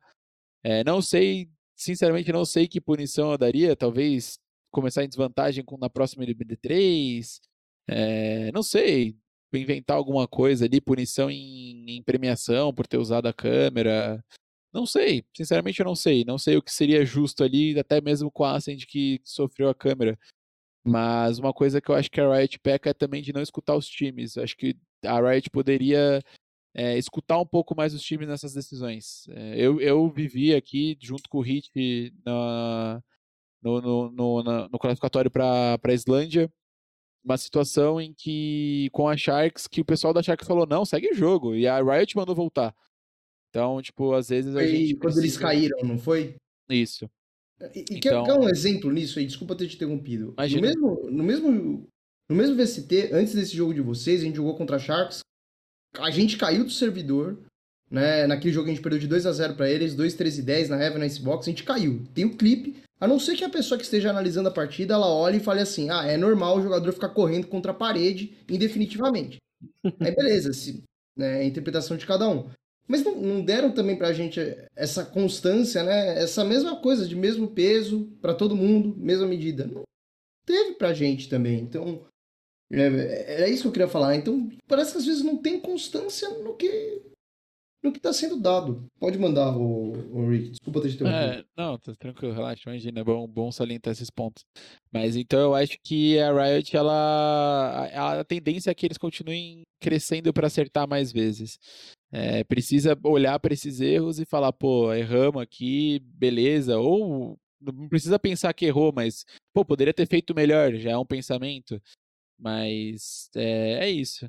Tem muito o que, que comentar, mas eu acho que eles erraram sim, podem, poderiam ter feito, tomado uma decisão ou mesma hora, e toma qualquer decisão na mesma hora só pra Cade dormir sabendo o que aconteceu, ou no dia seguinte, espera os caras dormir pelo menos, não fala nada, espera um pouco, não sei.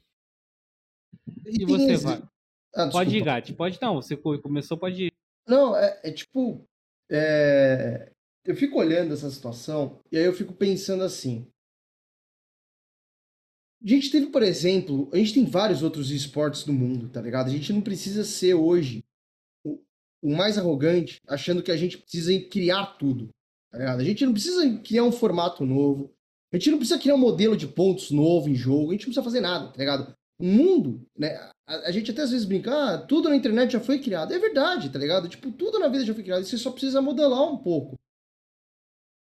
Eu lembro daquele caso da Feneric fazendo aquele triplo pezinho na Eu Overpass. Né? E, e, tipo, não é que o jogo pegou, voltou e falaram, ah, é, faz as coisas. Seria muito melhor, na minha opinião, assim, na, no pior caso de todos, só chegar e falar assim: Cade usou uma câmera errada, tava errado, perderam o mapa, perderam o mapa 2 a 1 para para Ascend. Pensa todas as implicações. E se o jogo tivesse, dois, tivesse sido 2 a 0 para Cade? O que, que, teria acontecido? Eles iam voltar, é, iam fazer um mapa extra no dia seguinte, de novo, do zero.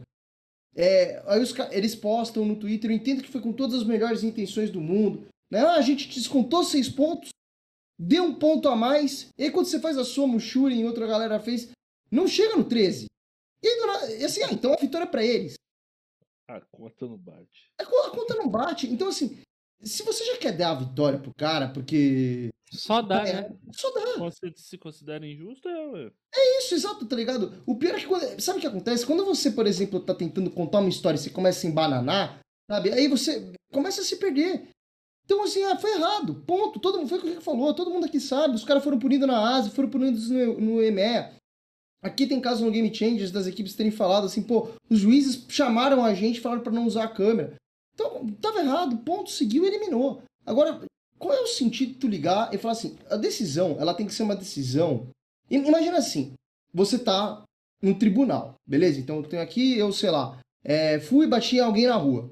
Aí quem tem que me julgar é alguém indiferente à situação. Não tem como você chegar e aí o, o dono da Ascend falar: Eu recebi uma ligação da produtora e me perguntando o que, que eu achava que eu tinha que fazer. Como é que o cara, ele, né? Ele que foi prejudicado, ia falar: Ah, não, eu acho que. O que, que, que, você esperava que o cara fosse falar, sabe? É isso que eu não entendo, assim, qual foi a visão de olharem para aquela situação e falar, não, beleza, o, dono da Ascend ele vai dar aqui a melhor decisão pra gente poder punir os caras entre 12 10 e 7-0. Se a partida tá voltando, por que tem uma diferença econômica pros caras? E assim, tipo, muito... parece na verdade aquele filme de super-heróis que cada vez tem mais pontas soltas e que se você ficar pensando, na verdade você não vai se divertir, você só vai estragar o jogo.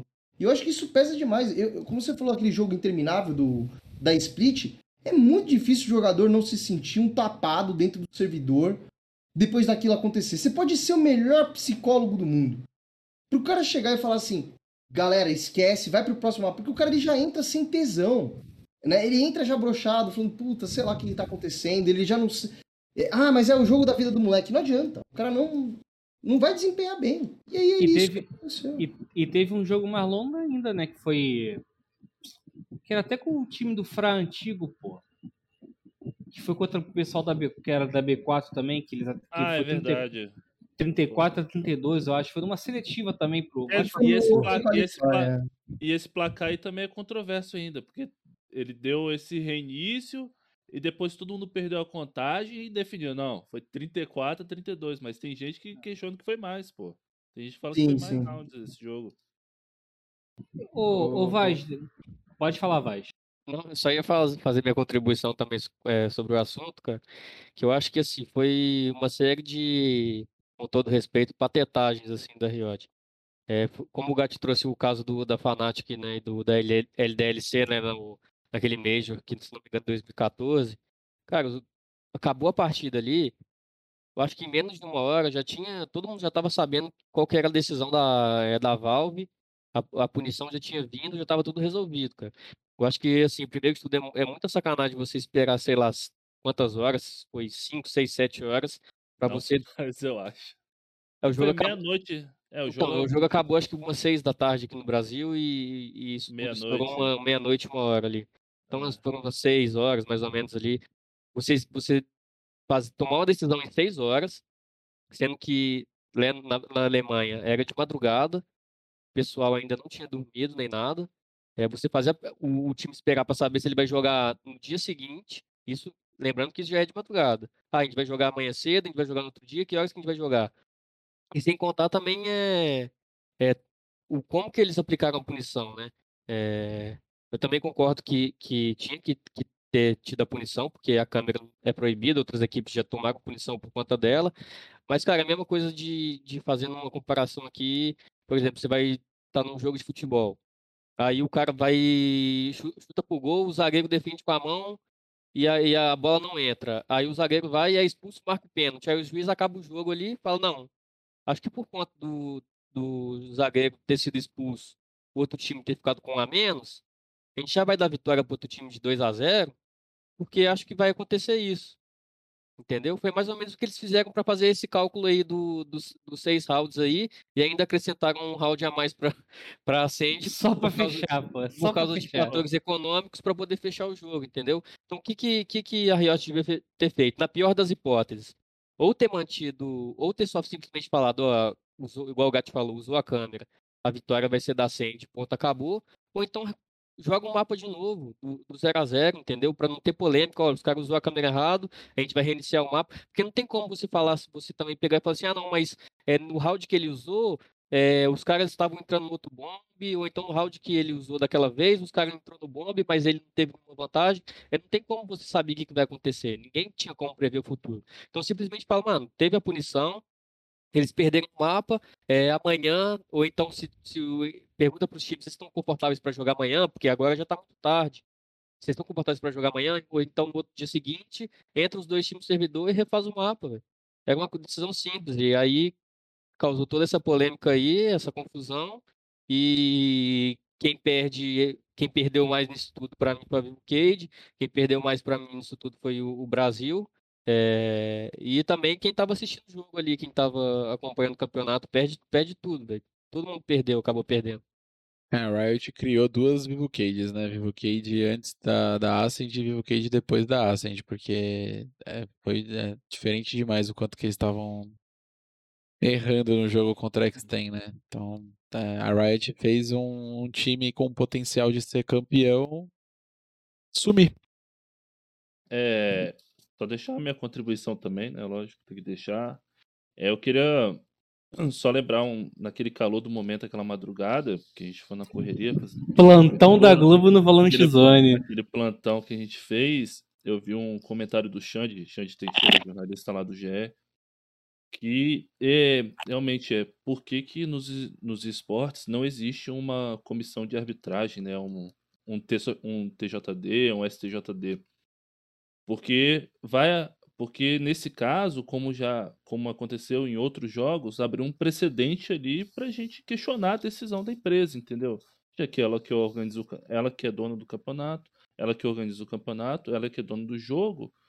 Então, abre uma brecha para todo mundo pensar que ela decide o que é melhor para ela.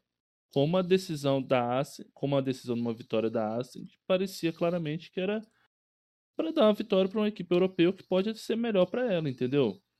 Então, seja no seja no Valorant, seja no Counter-Strike, no Free Fire, em qualquer outro jogo, acho que já passou da hora de criar mecanismos de segurança para as equipes, entendeu? Para quando a gente, para esse tipo de situação acontecer, a gente não ser julgado da maneira que eles acham melhor para eles, não da maneira é correta de ser julgada, de acordo com uma série de regras que tem que ser criadas, entendeu? Como como uma constituição, como uma série de normas que deve existir, porque senão, além do mais, o esporte caminhando, o, o esporte caminhando, que ele está caminhando, valendo cada vez mais dinheiro. Esse campeonato vai valer um milhão de dólares. Agora imagine, sei lá, daqui a. Ah, mais de um milhão, né? Por causa da skin. Agora tá é, tá valendo mais, pô.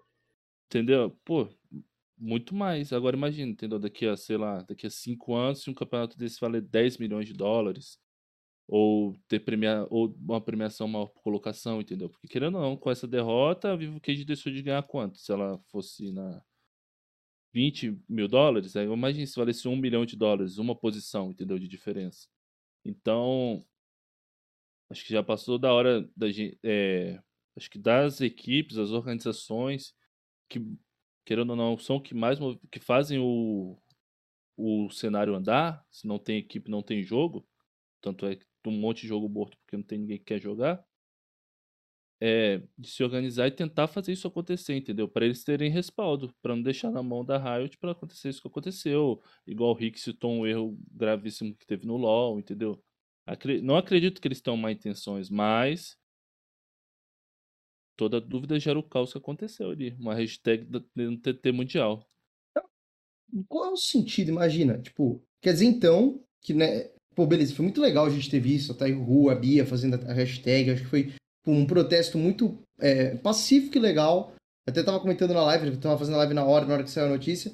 É, e falei, pô, galera, só vamos manter a calma, porque se a gente começa a xingar, né, fazer meme no Twitter, a única coisa que vai fazer, o cara vai bloquear, dane-se e tal. E a gente fez uma hashtag chegou no mundo inteiro. Outros times que estavam no campeonato postaram a hashtag também, né? É, mas Quão forte é a sua decisão, então? Sabe? Quer dizer, então, que, por exemplo, ah, um próximo time pega Covid, por exemplo, que, foi, que nem foi o nosso caso em 2020. Tiver uma hashtag mundial, então a gente vai poder jogar o campeonato dessa vez? Não tem firmeza na, na no negócio? Tipo, então, se tudo fosse mais simples na hora de mostrar essas coisas, às vezes me parece que é muita coisa querendo se justificar quando era para ser o que é, sabe? Tipo, a gente viu hoje assim, ah, por que a Galaxy Carrots não foi convidada junto com, com, o pessoal da Extense, sendo que eles tinham um ponto, né? Acho que foi isso, né? Ou o Den Game. E. E aí, aí por quê? Porque que se criou um, um, um sistema de regras XYZ para poder fazer quando. Ah, se for convidado, é convidado. Se for para ser punido, é punido. Entendeu? E aí, ponto, né? É... resolve o problema. E não mostra que, e se tiver hashtag, porque não é a primeira vez que isso acontece dessa questão da hashtag. Da outra vez também teve a comunidade NNA em Berlim, né? É, falando, ah, esse calendário para cima do jogo tá horrível. Aí subiu a hashtag. E aí, beleza, mudou o calendário. Mudou para melhor, né? Pelo, graças não, foi o formato também? Foi, foi, foi, foi o formato, né? Que eles falaram, não, o formato de Berlim tá muito ruim. É que só se classificava um por grupo. É, é jogava uma MD3 só, se não me... Ah, não, no Masters, né, que tá falando? Isso, no Masters, no Masters. É, no Masters, é, certo. Passava um. Então, Só tipo, passava um. É, às vezes eu sinto que as coisas, assim, elas parecem que elas querem ser muito fechadas, tá ligado? Tipo um, um muro de Berlim, nada vai passar por aqui. Mas aí quando você tem uma pressão, o muro quebra, tá ligado? Então, por que, que a gente não vê as coisas às vezes? Que é o que a gente vem comentando. Qual é o problema de eventualmente ser mais transparente, claro e objetivo? E resolve. Entendeu? Não tem dúvida, né? Se eu chegar pra você e falar, Pumba, foi eliminado. Tem dúvida? Não, não tenho, tá ligado? Foi eliminado por quê? Porque o cara usou uma câmera errada que não podia usar.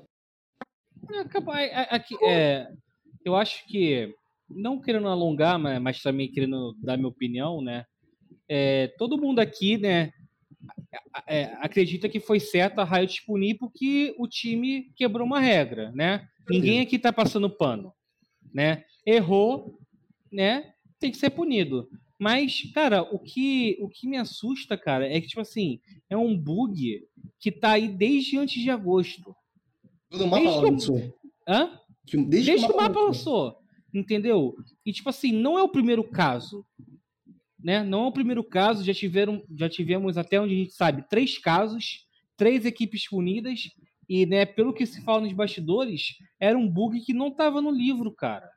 De, de, de bugs, entendeu? E, é, pô, como é que isso não tá no livro, cara? Como que isso não é corrigido? Pô, eu entendo, né? É, pela minha formação, né? Eu, eu, em relação à modelagem, a fazer um sistema, eu sei que é difícil ainda mais numa programação de jogo, é, é difícil, cara.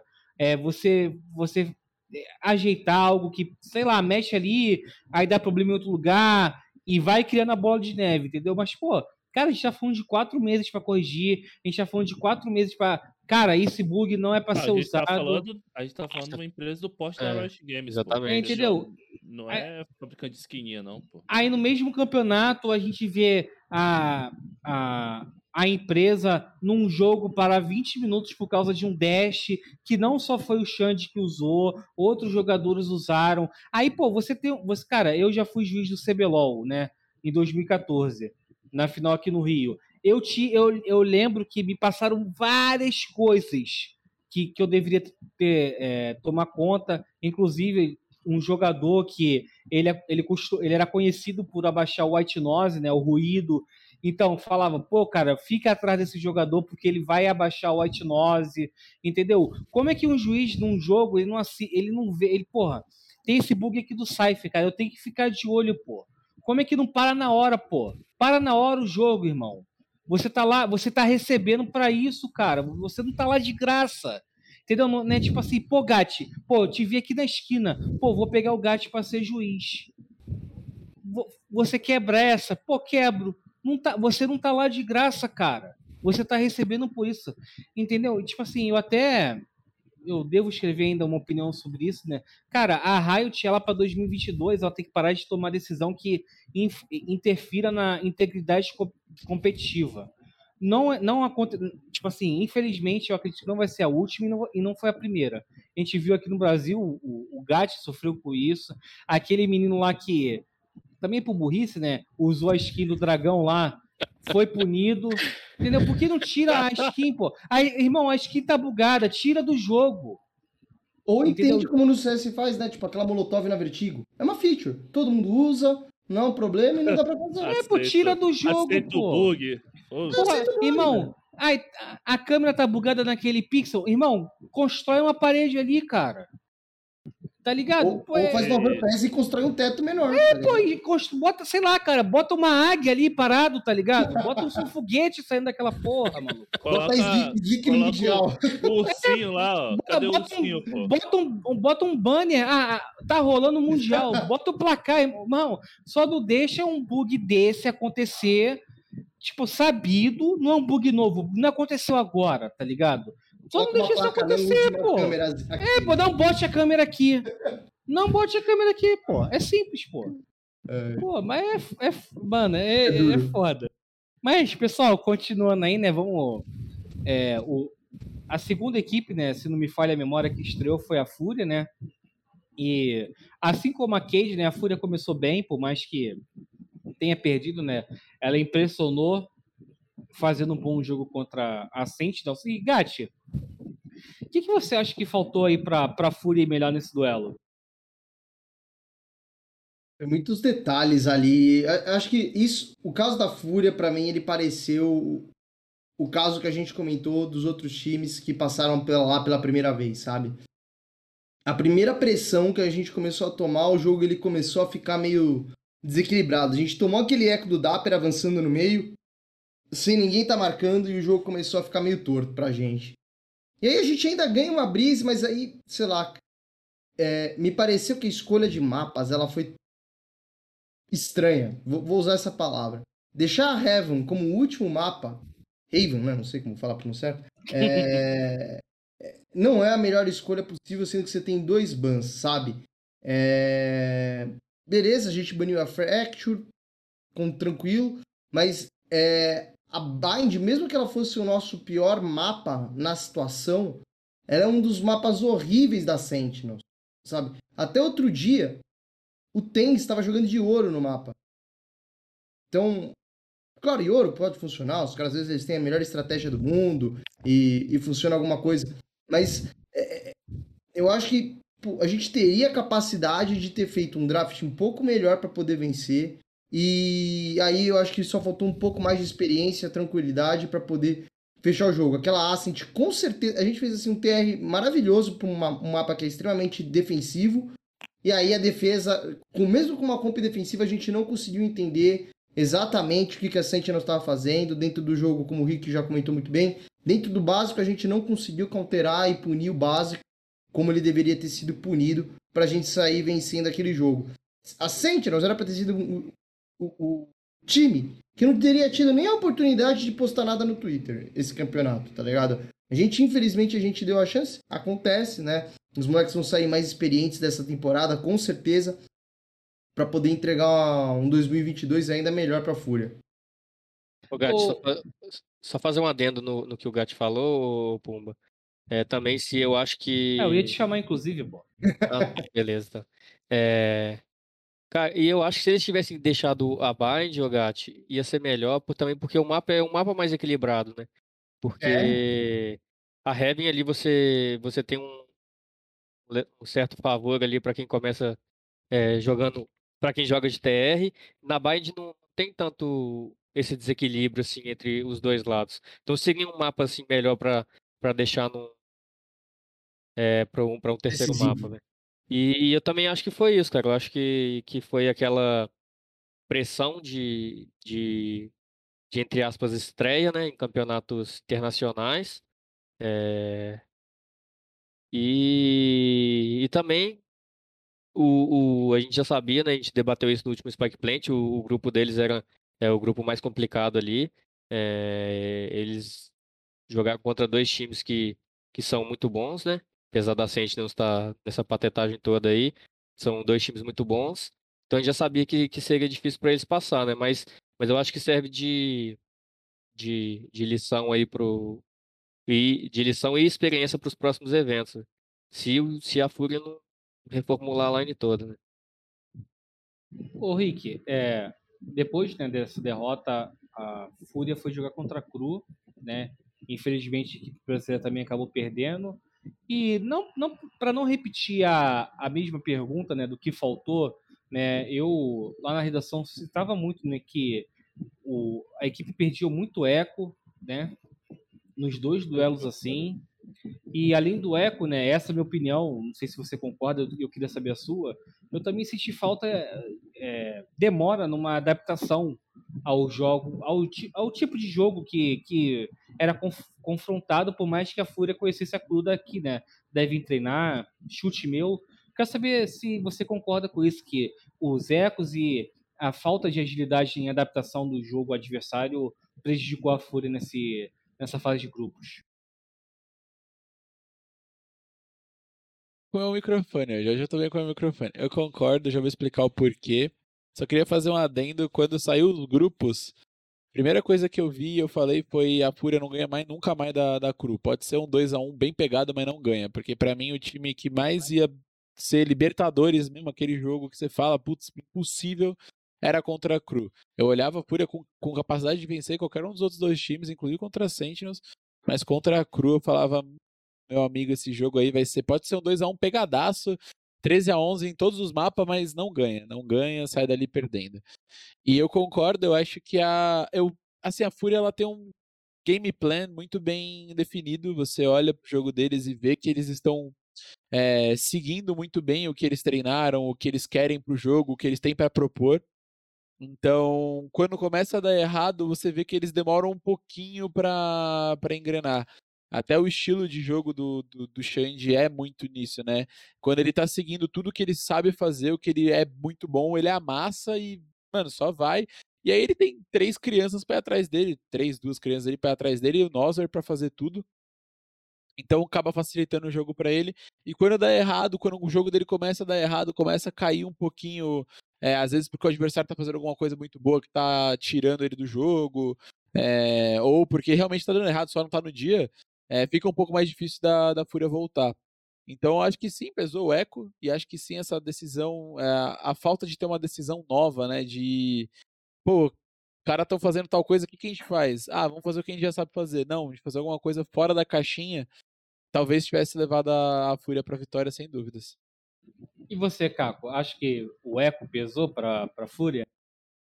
Pô, eu perdi a conta, a gente estava assistindo junto nesse, nessa partida e a gente ficou Pô, não tem nem a palavra mais que usar aqui pra, esses rounds que era bobos e dava pra ganhar. Mas acho que o Rick falou uma verdade mesmo. Tipo assim, acho que a, a Cru era. Talvez era pra ser o time top 1 desse grupo, né? Eles não, eles não funcionaram né, contra a Tiniquid, mas depois eles mostraram muito muito um estilo de jogo próprio, muita uma, uma vontade acima, da, acima dos outros times para poder vencer as partidas. Até na Fracture, que eles perderam pra Fúria, dava para sentir ali que eles tinham, parece, um, um plano de jogo melhor para poder encaixar o, os, os rounds. Então, e, e, tem que dar um pouco do mérito para para Cru, porque mesmo nesses rounds records que muitas equipes largam assim, ah, largam, vão, vão morrer todo mundo logo para começar. Eles mostraram tipo CS, né? É, CS é assim. Dá um ruchão, né? Eles mostravam uma, umas estratégias, né? Usando a Astra, fazendo umas smokes fake, para depois fazer uma entrada com, com Jet e Reina ali, por exemplo, no, no Spike 7B para tentar pelo menos um plant depois e depois jogar um retake ali. Então, eles tinham uma estratégia para esses rounds, mas que a gente é uma você não pode perder um round assim, né? E acabou que a Fúria acabou entregando esses rounds. E seguindo aí para a VKS, né, a última equipe aí brasileira, é, a VKS ela começou muito bem contra a Crazy, né, vencendo, e foi enfrentar a Gambit. É, mesmo com o pessoal duvidando da capacidade da VKS, o pessoal foi lá, representou bem, ganhou um mapa, quase que, quase que fechou a série em 2 a 1 de virada, se não tivesse perdido aquele OT. Ô Gatti, Cara, o que, que você acredita que tenha faltado para a VKS nesse duelo contra a Gambit? A Gambit, meu, é... é até difícil falar, né? Eu tava falando que eu também. É... Esse jogo aí a gente foi olhando em conta-gotas, mas. Eu... Quando você abre 11-4 e não consegue fechar o mapa daquela forma, que é um caso parecido com o que aconteceu até agora com a Game Landers no GGWP, acho que só pode resumir isso em tranquilidade.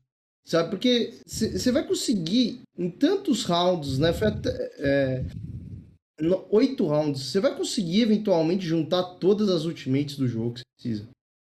para poder tentar fazer um plant específico, para tentar fazer alguma estratégia específica. Que você vai ter uma vantagem é, é só pelo fato que você tem muito mais ultimate para estar tá conseguindo fechar o jogo. E deve, ter sido aquela pequena sensação de afobamento, de ter quase. tá, tá com a mão na taça e aí escapulir é, momentaneamente. E aí foi isso. Não tem, eu acho que não tem, não tem tática ali, sabe? Que a gente possa falar, não, realmente, tal. Acho que foi simplesmente afobação para poder conseguir fechar o mapa. E aí entra o eco, entra outro eco, outro eco, eco. E aí a economia do Valorant é isso, né? Você tem só 12 rounds, às vezes pode parecer que é muito, mas o jogo acaba num piscar de olhos. E você, Vaz? Como que você analisa aí essa derrota da VKS para Gambit? Cara, eu acho que que passa por tanto pela sua própria atitude quanto a atitude do adversário, né? É, você tá jogando ali, tá, a, a série tá empatada, você tá jogando contra o time que foi campeão do último, do último internacional. E aí você vem pro, pro, pro último e decisivo mapa é, e tá com, com aquela vantagem ali boa, né? De 12 a, 12 a 4, 12 a 5, não lembro. E, cara, e, e lembrando que você tá jogando contra, né, considerada uma das melhores times do mundo. É, você vai começando a tomar round, cara, e, e não vai tendo solução para aquilo, você vai, você pede um pause. E, e o que o coach falou ou o que o IGL falou não funciona, você já começa a ficar mais preocupado. E aí, dali três, quatro rounds, você pede outro pause. E o que o coach falou e o, e o que o IGL falou não deu certo de novo. Começa a bater um nervosismo, começa a bater uma pressão. O outro time começa a perceber isso. É, porque o outro, porque a, a, a VKS começou a, a errar mais, é, seja entregando vantagem, é, seja fazendo um, algum pique desnecessário, seja é, dando a cara em momento desnecessário, e você começa a se sentir pressionado, o outro time começa a crescer, e acontece o que aconteceu, cara. É... Eu acho que não podia ter acontecido, tá? Era um placar, mano, de 12 a 5, é... eu, na minha concepção, não é uma coisa que não pode acontecer, mas, mas aconteceu, É. Fazer o quê? Eu acho que nessas horas, eu acho que quando você começa a ver ali, ficou, pô, 12 a 5, 12 a 8, eu acho que entra muito da experiência dos caras, entendeu? Talvez, sei lá. Pô, eu juro pra você, eu acho que eu pensaria em tentar desligar meu computador sem querer ali, pra tentar, eu juro pra você. Pô, igual o Catimba, entendeu? Um jogo de futebol, pô. Se, Pô, eu lembro daquele Palmeiras e River, o jogo da volta, que o River pressionou, pressionou na Libertadores 2020. Sim. Tava 2 a 0 toda hora um cara do Palmeiras caía, pô. Pra parar o jogo, você tem que acalmar os caras, senão vai tomar. Entendeu? É a mesma coisa ali, cara. É a mesma situação. Você tá tomando, você tá tomando uma pressão. Você não sabe mais o que você vai fazer. Cara, você tem que dar um jeito de parar o jogo imediatamente. Faltou pausa de 20 minutos. É, ué, a, a, a Aceite nos ganhou um pause desse lá pra parar a fúria, né? Então, eu sei lá, eu, tente, eu, eu tentava fazer alguma coisa, nem que eu desligasse o PC, cortasse o, o cabo do mouse, mas era, entendeu? Falt, precisava, era a única Dá um chutão na pô, CPU, né? Dar um chutão na CPU, pô, a gente já viu o, o Rico fazendo isso em campeonato já, pô, desligando o PC, entendeu? Então, acho que cabe, pô, Nessa. É, não tem jeito, pô. Você tem que jogar alguma estratégia, tinha que, alguma coisa tinha que ter acontecido ali pra acalmar eles, entendeu? Precisava do melão falando, nada tira esse jogo da Gambit, só se os caras caírem. Aí cai o servidor. Cai o servidor, entendeu? Desliga o refletor, sei lá, faz alguma coisa, cara. É era a única solução, pô. O desespero tá. Imagina a sensação. Deve ser desesperador, pô, pro, pros meninos, pros meninos da Viking do servidor vendo pô, tudo que a gente tá tentando não tá dando certo, cara, entendeu? Pô, deve. Nossa, deve. Mas. E o Vaz falou, pô, você não sabe mais o que passa. Você não tá mais sabendo mais o que você faz, o que passa na cabeça. É, eu, eu falo isso porque eu já passei, né? Acredito que o Gat, o Rick também já deve ter passado por situações como essa, né? Como, como treinador também.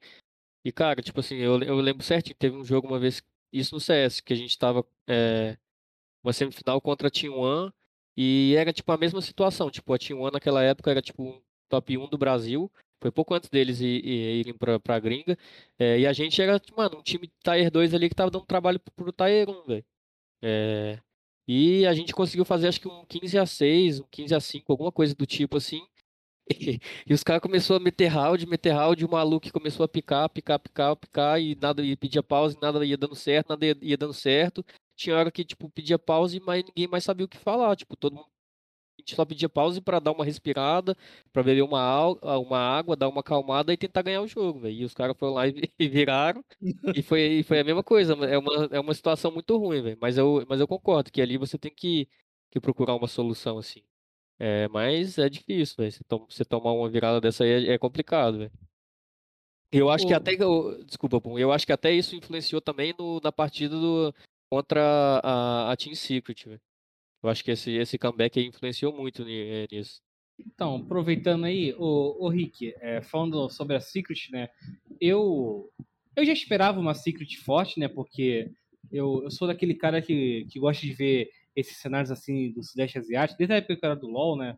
Sudeste Asiático, ver o coreano, o japonês. E eu já esperava uma Secret forte, né? Isso que eles mostraram provavelmente deveria ser o que eles mostrariam no Masters de Berlim, né? Que, para quem não sabe, a Secret era, é era a Brain. E, cara, é... o que, que faltou ali faltou ali para VKS, cara, contra, contra esse time do Sudeste Asiático? Cara, eu acho que faltou eles não serem surpreendidos, porque, assim, eu vou falar completamente do meu time. Aí, se encaixar pra VKS, beleza. Mas o meu time contra a Crazy Raccoon, a gente no dia anterior, a gente tava, nossa, mano, a gente vai espancar esses caras, olha a VOD desses caras. Mano, o que, que esse brasileiro tá jogando ali, olhando para todo canto e matando todo mundo? Não dá, os caras não sabem jogar o Valorant, não sei o quê. E não era um desprezo, era tipo assim, mano, beleza, olhando Confiança, a voz, a gente pô, é melhor, é, exatamente. Nunca foi um desprezo, tanto que a gente gosta muito do Fisker, tá ligado? Então, tipo, é... Mas eu acho que é exatamente isso. Tipo, a gente começou o jogo, os caras surpreendeu a gente, mudando de composição, surpreendeu, dando, dando tiro para todo lado e matando a gente de, de um jeito que a gente não tava esperando. Eu acho que foi isso, eu acredito que tenha sido isso pra VKS, porque querendo ou não, você entra tipo, com uma confiança a mais. É um cenário que, que é alterno, não é, não é, não tá no mainstream. Então você entra, tipo, pô, não, vamos ganhar esses caras e tal, a gente consegue, a vaga é nossa e tal.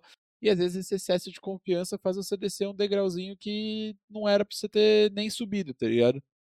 Então, acho que pra VKS, em toda a série contra. Toda a série não nos últimos oito rounds contra a Gambit faltou calma. E aí, para ir contra a Team Secret, a calma que eles não tiveram contra a Gambit acabou ficando no, no, no jogo lá, lá atrás, lá no, no, na Icebox, quando fizeram 12. Aí já deixou lá a calma, já era. Eu, eu, fiquei muito feliz com o desempenho da VKS, sendo bem sincero. Eu acho que eles foram muito bem. Queria ainda ver o Saci arregaçando ali, num, num, colocando o time dele pro top 8, pro top 4. Infelizmente não deu, mas ficou esse sentimento de que acho que para todos os times brasileiros ficou esse sentimento de que um pouquinho mais de experiência, um pouquinho mais de calma, é, um pouquinho um pouquinho mais de cada coisinha pequena que a gente sempre fala que a gente precisa ter teria dado agora, sabe? Não foi que nem quando a gente foi que pô faltou um caminhão de calma, um caminhão de experiência. Não, agora faltou só um pouquinho, sabe? Faltou um detalhe, uma vírgula. E é muito chato e ao mesmo tempo muito empolgante saber disso, porque a gente fica né, hypado pro próximo ano. E você, Gatti? Contra Team Secret foi. Eu acho que depois do time do jogo da Gambit, 12 a 4 bateu, sabe? E aí. Pesa demais, velho. Eu vou citar um exemplo que passou pela gente. Como às vezes você não conseguir fechar um mapa pode ser doloroso pra si. Né? A gente tava jogando no começo desse ano contra Slick. A gente abre 11 1 na, na Bind.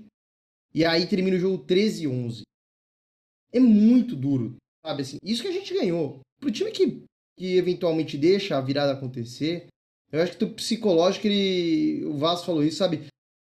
Às vezes você não leva confiança nem pro próximo jogo, porque você olhou e falou, meu, isso aqui não deu certo, aqui também não deu certo, e as coisas vão meio que empurrando umas às outras. Eu sinto que, assim, a gente jogou contra a Gambit, o time que a gente tinha expectativa. Não porque quase venceu a série, mas porque foi um jogo bom, né? Pô, a gente tirou um mapa de qualidade da Gambit, foi uma bind.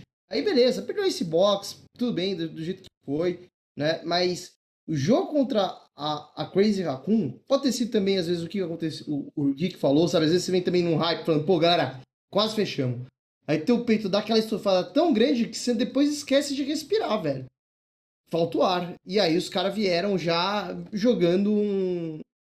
Nem foi um. Meu, eles passaram de fase, nem deram trabalho, né? Quando eles passaram de fase. Entendeu? Acho que faltou isso. Às vezes, ou foi o psicológico que quebrou, ou foi o aspecto que a gente estava tão alto. Não sei se a gente pode chamar isso de orgulho, né? Mas a confiança estava tão alta, a gente acabou às vezes subestimando um pouco, e aí tudo quebrou ainda mais, né? Seu, seu psicológico não estava tão forte e só quebrou. Então, é, pode ser isso, sabe? E você veio da derrota, parece que na verdade você não, não voltou a ganhar um, um, um round, né? Terminou o jogo 12-4, perdendo 8 rounds em sequência. E aí você volta para uma. Não lembro, acho que foi a Icebox primeiro, primeiro mapa. perdendo, mas sei lá, oito rounds em sequência para conseguir vencer um. Então os caras, eles passaram quase que um mapa inteiro sem vencer, tomando de zero para voltar a fazer o primeiro ponto. E aí acho que isso é, a confiança, às vezes você tem aquela confiança inflada também. É o que? Ah, relaxa, galera. A gente jogou muito bem contra um outro time muito alto, velho. A gente vai jogar muito bem também contra, outros, contra esse outro time. E não é uma verdade, né? E aí, quando vira aquela cena de anime que o cara quebra o vidro, começa tudo quebrar ao teu redor também, e você fica com cara de cu. Isso que eu vejo acontecendo a situação, porque foi muito atípico aquele jogo, sabe? É... Não é como se eles nunca tivessem passado por aquilo. Não é como se eles nunca tivessem visto o Patipan puxando. Não é como se eles nunca tivessem tido uma bang tomada na cara. A galera tava tomando. A galera tava de anti-flash tava ficando cega no, no long da Heaven. Parecia que tava tudo muito coordenado, sabe? Que aí o time simplesmente se perdeu. E pra gente finalizar aqui, galerinha, é, não só nessa parte da análise, né? Eu vou perguntar para vocês uma sensação que eu tive. Até o Gatti falou lá no início do programa. É, ô Caco, o Brasil saiu dos Champions melhor de forma melhor do que no Berlim, assim, em, em, sensação assim, pelo fato das três equipes brasileiras terem é, performado bem contra grandes é, figuras do cenário internacional? Ah, isso é muito melhor. A gente chegou a discutir isso no início do programa, né? O, o Rick falou que faltou pouquinhas coisas, faltou detalhes. É, e eu acho que tudo que também que a gente discutiu aqui, por exemplo, a gente falou muito pouco sobre questão tática, que a gente falava que a gente falou em outros programas, não, a gente está atrás taticamente, que a gente não consegue encaixar nosso estilo de jogo, meta. Dessa vez a gente falou muito mais de problemas psicológicos, de erros da Riot, entendeu? Vacilos, coisas assim, de detalhes para fechar, ansiedade, esse tipo de coisa, entendeu? Então a gente vê que nesse Champions a gente mostrou um, um jogo muito melhor do que qualquer outra das duas competições internacionais que a gente disputou. E eu acho que a gente tá mais próximo do que a gente pensa dos melhores times, entendeu? Falta um mapa para tirar da Gambit, é, ganhar, do, ganhar do campeão do Champions, entendeu? Bater o campeão, quase bater o campeão do Masters, entendeu? Fazer jogo de igual para igual contra equipes NA. Então, é, a gente sai confiante, mas é, a gente tem que manter. É, acredito que não pode dar um não pode subir o salto só por causa dessa confiança, só por causa de ter ido bem no, no Champions, é, no jogo, no servidor, porque o resultado não foi bom, né? Foi, foi nas últimas colocações, querendo ou não. E você, Vaz, acredita que a sensação do pro Brasil é melhor depois desse mundial, é melhor do que foi no Masters? Cara, eu acho que, que a sensação é melhor, né? O, negavelmente o desempenho foi melhor. É, questão de, de tirar mapa de times fortes, né? De ganhar de um, por exemplo, da Bipcade, de ganhar um, de um time do time que foi campeão, né? E depois ter sido tirado a vitória deles. Mas eu acho que a gente, mesmo, mesmo com isso, a gente tem que refletir muito, sabe, para 2022. Porque a gente foi até uma discussão que, que eu tive com o Ian no, no Twitter no final de semana agora com, com o coach da GL. É, eu acho que a gente não pode se contentar em só ter tirado o mapa da Sentinels, só ter tirado o mapa da Gambit. Né? É, a gente não pode se contentar só com isso. Sabe, a gente, mano, a gente é um país super forte no FPS. Eu sei que, que por exemplo, no CS a gente começou também é, devagar e tudo mais, mas aqueles tempos eram outros, é, eram outros tempos. Aqui no, no, no Brasil, se a gente for pegar uma, uma comparação de quando começou o CS aqui e quando começou o Valorant, o Valorant já começou bem mais evoluído do que o, o CS naquela época. Então, desculpa. Então a gente não pode levar isso como, como muita desculpa, assim, sabe? A gente tem que, que, que pegar os pontos positivos né, desse campeonato, mas a gente também tem que ter atenção, tem que ter reflexão para o próximo ano é, mais forte ainda. E uma coisa que me preocupa muito se, se essa, essa essa evolução vai continuar, se, se a gente vai conseguir tirar essas coisas boas desse campeonato, é essa dança das cadeiras que a gente está vendo que vai acontecer aí, né?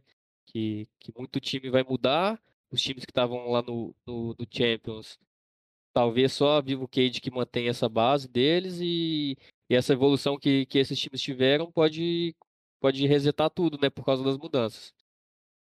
E você, Gatti e Rick, eu quero saber de vocês também o que vocês. A sensação de vocês pós-Champions. Vai lá, Rick, vai lá. Cara, eu acho que eu concordo muito com o que o Vaz disse. A gente não pode se acomodar com o quase. A gente tem que continuar buscando essa evolução. Me preocupo com a mesma coisa que ele, essa dança das cadeiras. É, acho que qualquer time que queira continuar evoluindo tem que pelo menos pensar em manter a base ali. Né? Talvez dois jogadores, mas não acho que dois jogadores ainda assim é pouco, então fico preocupado. Mas ainda assim fico hypado. Acho que também existe uma possibilidade de, por exemplo, se só a VKS se, se desfazer como está parecendo que está acontecendo, é, cada um ir para um time e, e, trazer mais, mais experiência. Então, time que não foi lá para fora ter um, ter um, um FRZ, por exemplo, da vida na, na lineup, ou, ou um GTN e tal, vai trazer uma experiência absurda pro, pro cara, porque ele tá, querendo ou não, é, ensinando tudo que ele aprendeu na VKS para os outros. Então, eu acho que o sentimento é de que podemos fazer, fazer mais, a gente não pode parar de evoluir, não pode parar de tentar, tem que reclamar do que tiver para reclamar, porque acho que foi reclamando do, do, das péssimas atuações que a gente evoluiu e tendo medo de repetir elas, então tem que fazer melhor sempre, tem que buscar o nosso melhor. E eu acho que ir atrás de, de entender onde erramos, porque beleza, a gente perdeu, a gente, a gente falou aqui o programa inteiro, psicológico, erro da Riot, erro de não sei o que, a gente não colocou a culpa no, na bala ou no ou no, na, na, tática.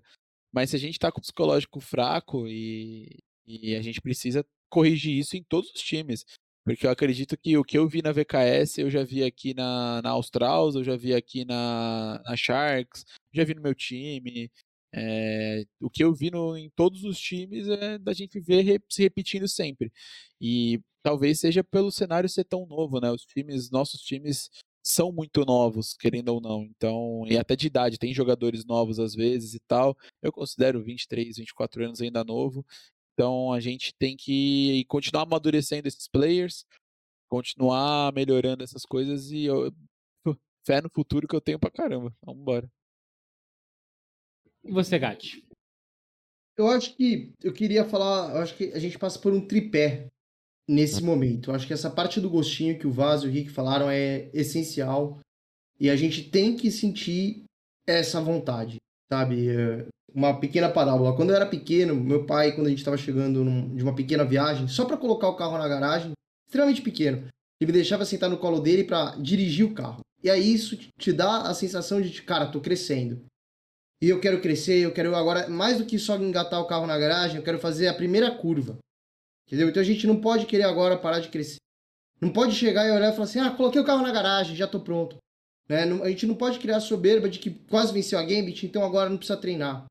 E a gente não pode achar também, é, mais do que tudo, é que uh, o nosso cenário é tão ruim quanto a gente imagina. Se fosse um lixo, como os zombies falou, a Cru como eles muito bem falaram, né, não teria conseguido chegar e eliminar quem eliminou. eliminou ela eliminou os dois primeiros lugares do Masters Island. Não é pouca coisa. Né? Então a gente tem que parar de ficar só olhando e falando, poxa, né? Quantos problemas nós temos, né? É, lá fora, os caras treinam tão melhor, eles não ruxam base, e sei lá o que. Mano, esquece. A gente tem que também arrumar o que, que é nosso, que se a Cru consegue, na, em condições piores do que as nossas, eles não fizeram bootcamp, treinando contra os mesmos times, com, com mais ping do que nós, né? Porque eles jogam da Argentina, a gente joga de São Paulo, muitos de nós jogam de São Paulo, não são todos. Nós também deveríamos ter a capacidade de ver os nossos erros. Então esse é o primeiro ponto do tripé.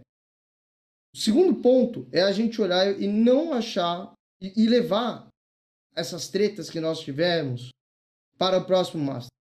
Ah, porque teve pausa de 20 minutos, que teve a câmera, que teve, sei lá o que, que teve o banheiro do maluco. Não interessa. A gente não pode levar esse sentimento de perseguição.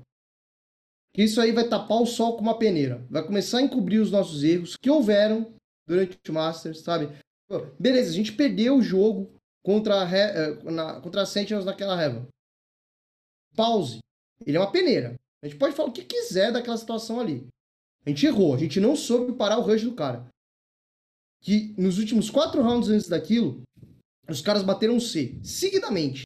Eles bateram C uma vez, duas vezes, três vezes. Uma hora quebrou a parede. A gente não pode tapar o sol com peneira e não se achar perseguido. Já virou a página, vira o jogo. E eu acho que isso vai muito também no que o Michel falou, eu concordo muito com ele, que é algo que eu sempre falei, mas eu me deixei levar com, com na história dos zombies, é esse tipo de situação, ela é feita para te estressar. Se você se deixar levar pelo estresse, o que o cara queria fazer, ele ganhou. Então não cai na pilha, não dá atenção, não dá ibope e tenta ser o maior robô possível. Pô, mas eu sou humano, eu sou brasileiro. Não interessa, cara, tá ligado? Se a gente quer vencer, tem que ser que nem a cru, velho. E bater em todo mundo, cabeça baixa, vai lá, bate e ganha. E aí eu acho que o terceiro pé é o que o Rick também falou, que é a questão da continuidade. E aí isso aqui é uma pequena, não sei se a gente pode chamar de farpa para as organizações. É inadmissível a gente não uma org que errou nesse final de ano. A gente podia citar aqui várias, que estão no top 6 agora anunciado, que tá deixando o contrato do time inteiro vencer. Como é que uma que se preze, que depois fica falando que não tem dinheiro para fazer porra nenhuma, porque não tem outra expressão para poder falar, não tem dinheiro para fazer podcamp, não tem dinheiro porque tá tudo caro. Tri... Quando a gente vê um time falando sobre receitas, é o quê? É venda de jogador, publicidade e ingressos. A gente não tem ingressos no Valorant, a gente não tem o que fazer. Publicidade a gente tem, tem que correr atrás da melhor forma de fazer publicidade. E a venda de jogador. Como é que chega no final do ano e fala, vou liberar todo mundo de graça? Todo mundo não presta do time? Como é que a gente vai ver a VKS agora dando desband depois de ter ido pra Islândia? Como é que ninguém teve o contrato renovado depois daquilo? Até junho, até março, até primeiro split, sei lá, cara. Não pode acontecer isso, é continuidade de trabalho. Porque acontece isso agora, tá vendo? Tipo, por exemplo, VKS, todo mundo foi bem no Mundial. Um ano inteiro. Todo mundo, todas as orgs, elas vão olhar agora dizer, quantos caras flex no cenário você conhece que são muito bons? Xion tá na van, tem contrato. Aí tem o Delevine, na minha opinião, que é um dos melhores, e GL também. Aí você tem o FRZ que tá sem contrato. Como é que você quer manter constância, tá ligado? Como é que o cara pode fazer um plano de negócio que chega nisso? Então, é, a gente fala tanto. Ah, o jogador, o jogador. E a org que tá aí fazendo esse planejamento de um metro de distância? É isso que tem que a gente ver. A continuidade não dá pra pedir só profissionalismo. Qual é o time de futebol que a gente viu todos os jogadores terminarem o contrato. Eu te falo um, o Guarani, em 2020, em 2019, que todos os jogadores eles foram dispensados porque eles não tinham dinheiro. E aí eles dispensaram todo mundo falando, cara, a gente não tem como pagar. Não é a mesma condição da ordem. Faz sentido a gente estar tá vendo isso no Brasil e cobrando. A torcida só cobrar do jogador. Cobra da ordem, aí cobra porque o teu jogador tá saindo de graça. Cobra, como é que você chega e fala assim, cinco Vai ter time aí que ainda não foi anunciado que vai estar tá dispensando cinco jogadores. E aí? Tá ligado? É isso que a gente tem que cobrar de tudo, do nosso cenário como um todo. Pessoal, é, infelizmente, né, chegamos ao fim desse Spike Plant. Quase duas horinhas aí de programa, de muito debate, muitas farpas, muitas verdades sendo ditas. E antes de agradecer os convidados, né, deixar alguns recadinhos aqui. Gostaria de agradecer a Gamers Club mais uma vez pelo espaço cedido e pelo apoio que dá ao Valorant Zone. Agradecer a Lenovo, né, outra apoiadora aí do, dos nossos programas. E ó, pessoal, vou deixar aqui avisado, ó, final de ano repleto de programas, ó. Dia 15 tem retrospectiva do cenário feminino, dia 22 do retrospectiva do cenário masculino, misto, né? E, e dia 28, né, acredito eu, né, que dia 28 deve faltar 10 dias aí para as seletivas abertas, né? Ou pouco mais, ou pouco mais disso. A gente vai fazer previsão de 2022. Tô, tô tentando preparar aí as famosas planilhas aí de lineups, mas mais três programas aí para. Tem uma boa aí que eu vi esse final de semana aí ao vivo. Então, aí, então, Gato, depois a gente vai conversar aí, hein? Pra... ao vivo assim? A gente, vai, a gente vai conversar aí depois, hein? Quem quiser então, ver pessoal... tem que estar tá surdo. É, tem que estar surdo na live. Que e... Depois você, você passa o pix da propaganda lá. aí, viu, gato? então, pessoal, é, os próximos três programas aí que a gente prevê fazer. Provavelmente aí, Rick, se quiser voltar em algum desses três aí, não sei como vai ser a rotina para você no final do ano, sinta-se convidado. Você é um cara que eu curto muito desde o CS, né? É, o Gat também, pô, o Gat tá aqui quase sempre.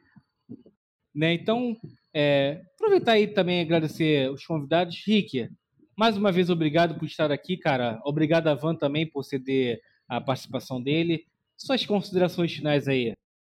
Cara, muito obrigado pelo convite. Adoro participar. Sempre muito bom trocar essa ideia aí. É sensacional estar aqui. Podem me convidar sempre que puder, eu estarei. E é isso. Obrigado também a todo mundo aí que assistiu. Precisar de alguma coisa aí, só me chamar lá no Twitter que nós troca ideia sem. Tamo junto. E Vaz, muito obrigado também novamente por você estar aqui. Contribuição aí bom. Bom né? demais. Tem jeito. Bom demais. Tem alguma coisa a falar? O Twitter? algo do tipo? Não, não, não. Tô tranquilo. É isso tá mesmo. tranquilo. Obrigado aí pela presença de todo mundo Bom. aí. É, tá assistindo aí. Agradecer o Rick e o Gat aí que disponibilizaram o tempo pra estar aqui com a gente. E é isso. Até a próxima. Gatti, mais uma vez, muito obrigado, cara. É, Essa sua palestra aí no final, eu acho que foi. É bem verdade, né? O VKS aí, eu acredito que dia 15 aí é o dia D das mudanças, né? Pelo que eu escuto no- nos bastidores. E muito obrigado mais uma vez. Eu que agradeço aqui ter o espaço de estar aqui com todos vocês, com o Vasco, o Rick também, o Caco, você, Pumba, é sempre bom a gente poder estar tentando falar pra galera do cenário de como as coisas são, que às vezes as coisas não são tão nítidas, pra gente poder ter expectativas boas, que 2022 vai ser um ano muito da hora da gente poder estar tendo junto, grandes jogos acontecendo, é, um formato melhor do que o novo, então a gente tem que parabenizar, a gente critica demais quando as coisas acontecem errado, e a gente tem que parabenizar pra caramba quando existe uma evolução por ter ouvido a comunidade, graças a Deus, a gente está dando esse passo adiante em vez de estar dando esse passo para trás. Então, de novo, muito obrigado. Daqui a pouco a gente está em live aí já, como o, o falou, né? Se a gente quiser continuar esse papo lá, seja todo mundo muito convidado para a gente poder falar de planilha, falar de jogos, VCT é, Champions e previsões do futuro. Beleza, galerinha? E o Twitter tá aqui embaixo do nome, só chegar. Caco, meu fiel escudeiro também no Valorant Zone aí, muito obrigado mais uma vez. A gente bate ótimos papos lá de opinião e você também vindo aqui contribuir, eu fico muito agradecido por isso. Obrigado, Pumba, Gatti, Vaz, Rick. Prazer estar aqui batendo esse papo com vocês. Foi muito bom mesmo. Acho que toda vez que eu venho aqui, eu mais que falo minhas bobagens, eu aprendo pra caramba com vocês. Espero ter mais programas aí. Já até o final do ano a gente tem mais programas. Espero ter vocês também como convidados aqui pra gente discutir sempre o Valorante, que é importante. Então, pessoal, é isso. Muito obrigado. E é claro, né? Não se esqueçam de, vac- de se vacinar. Usem máscara, tomem cuidado e até mais.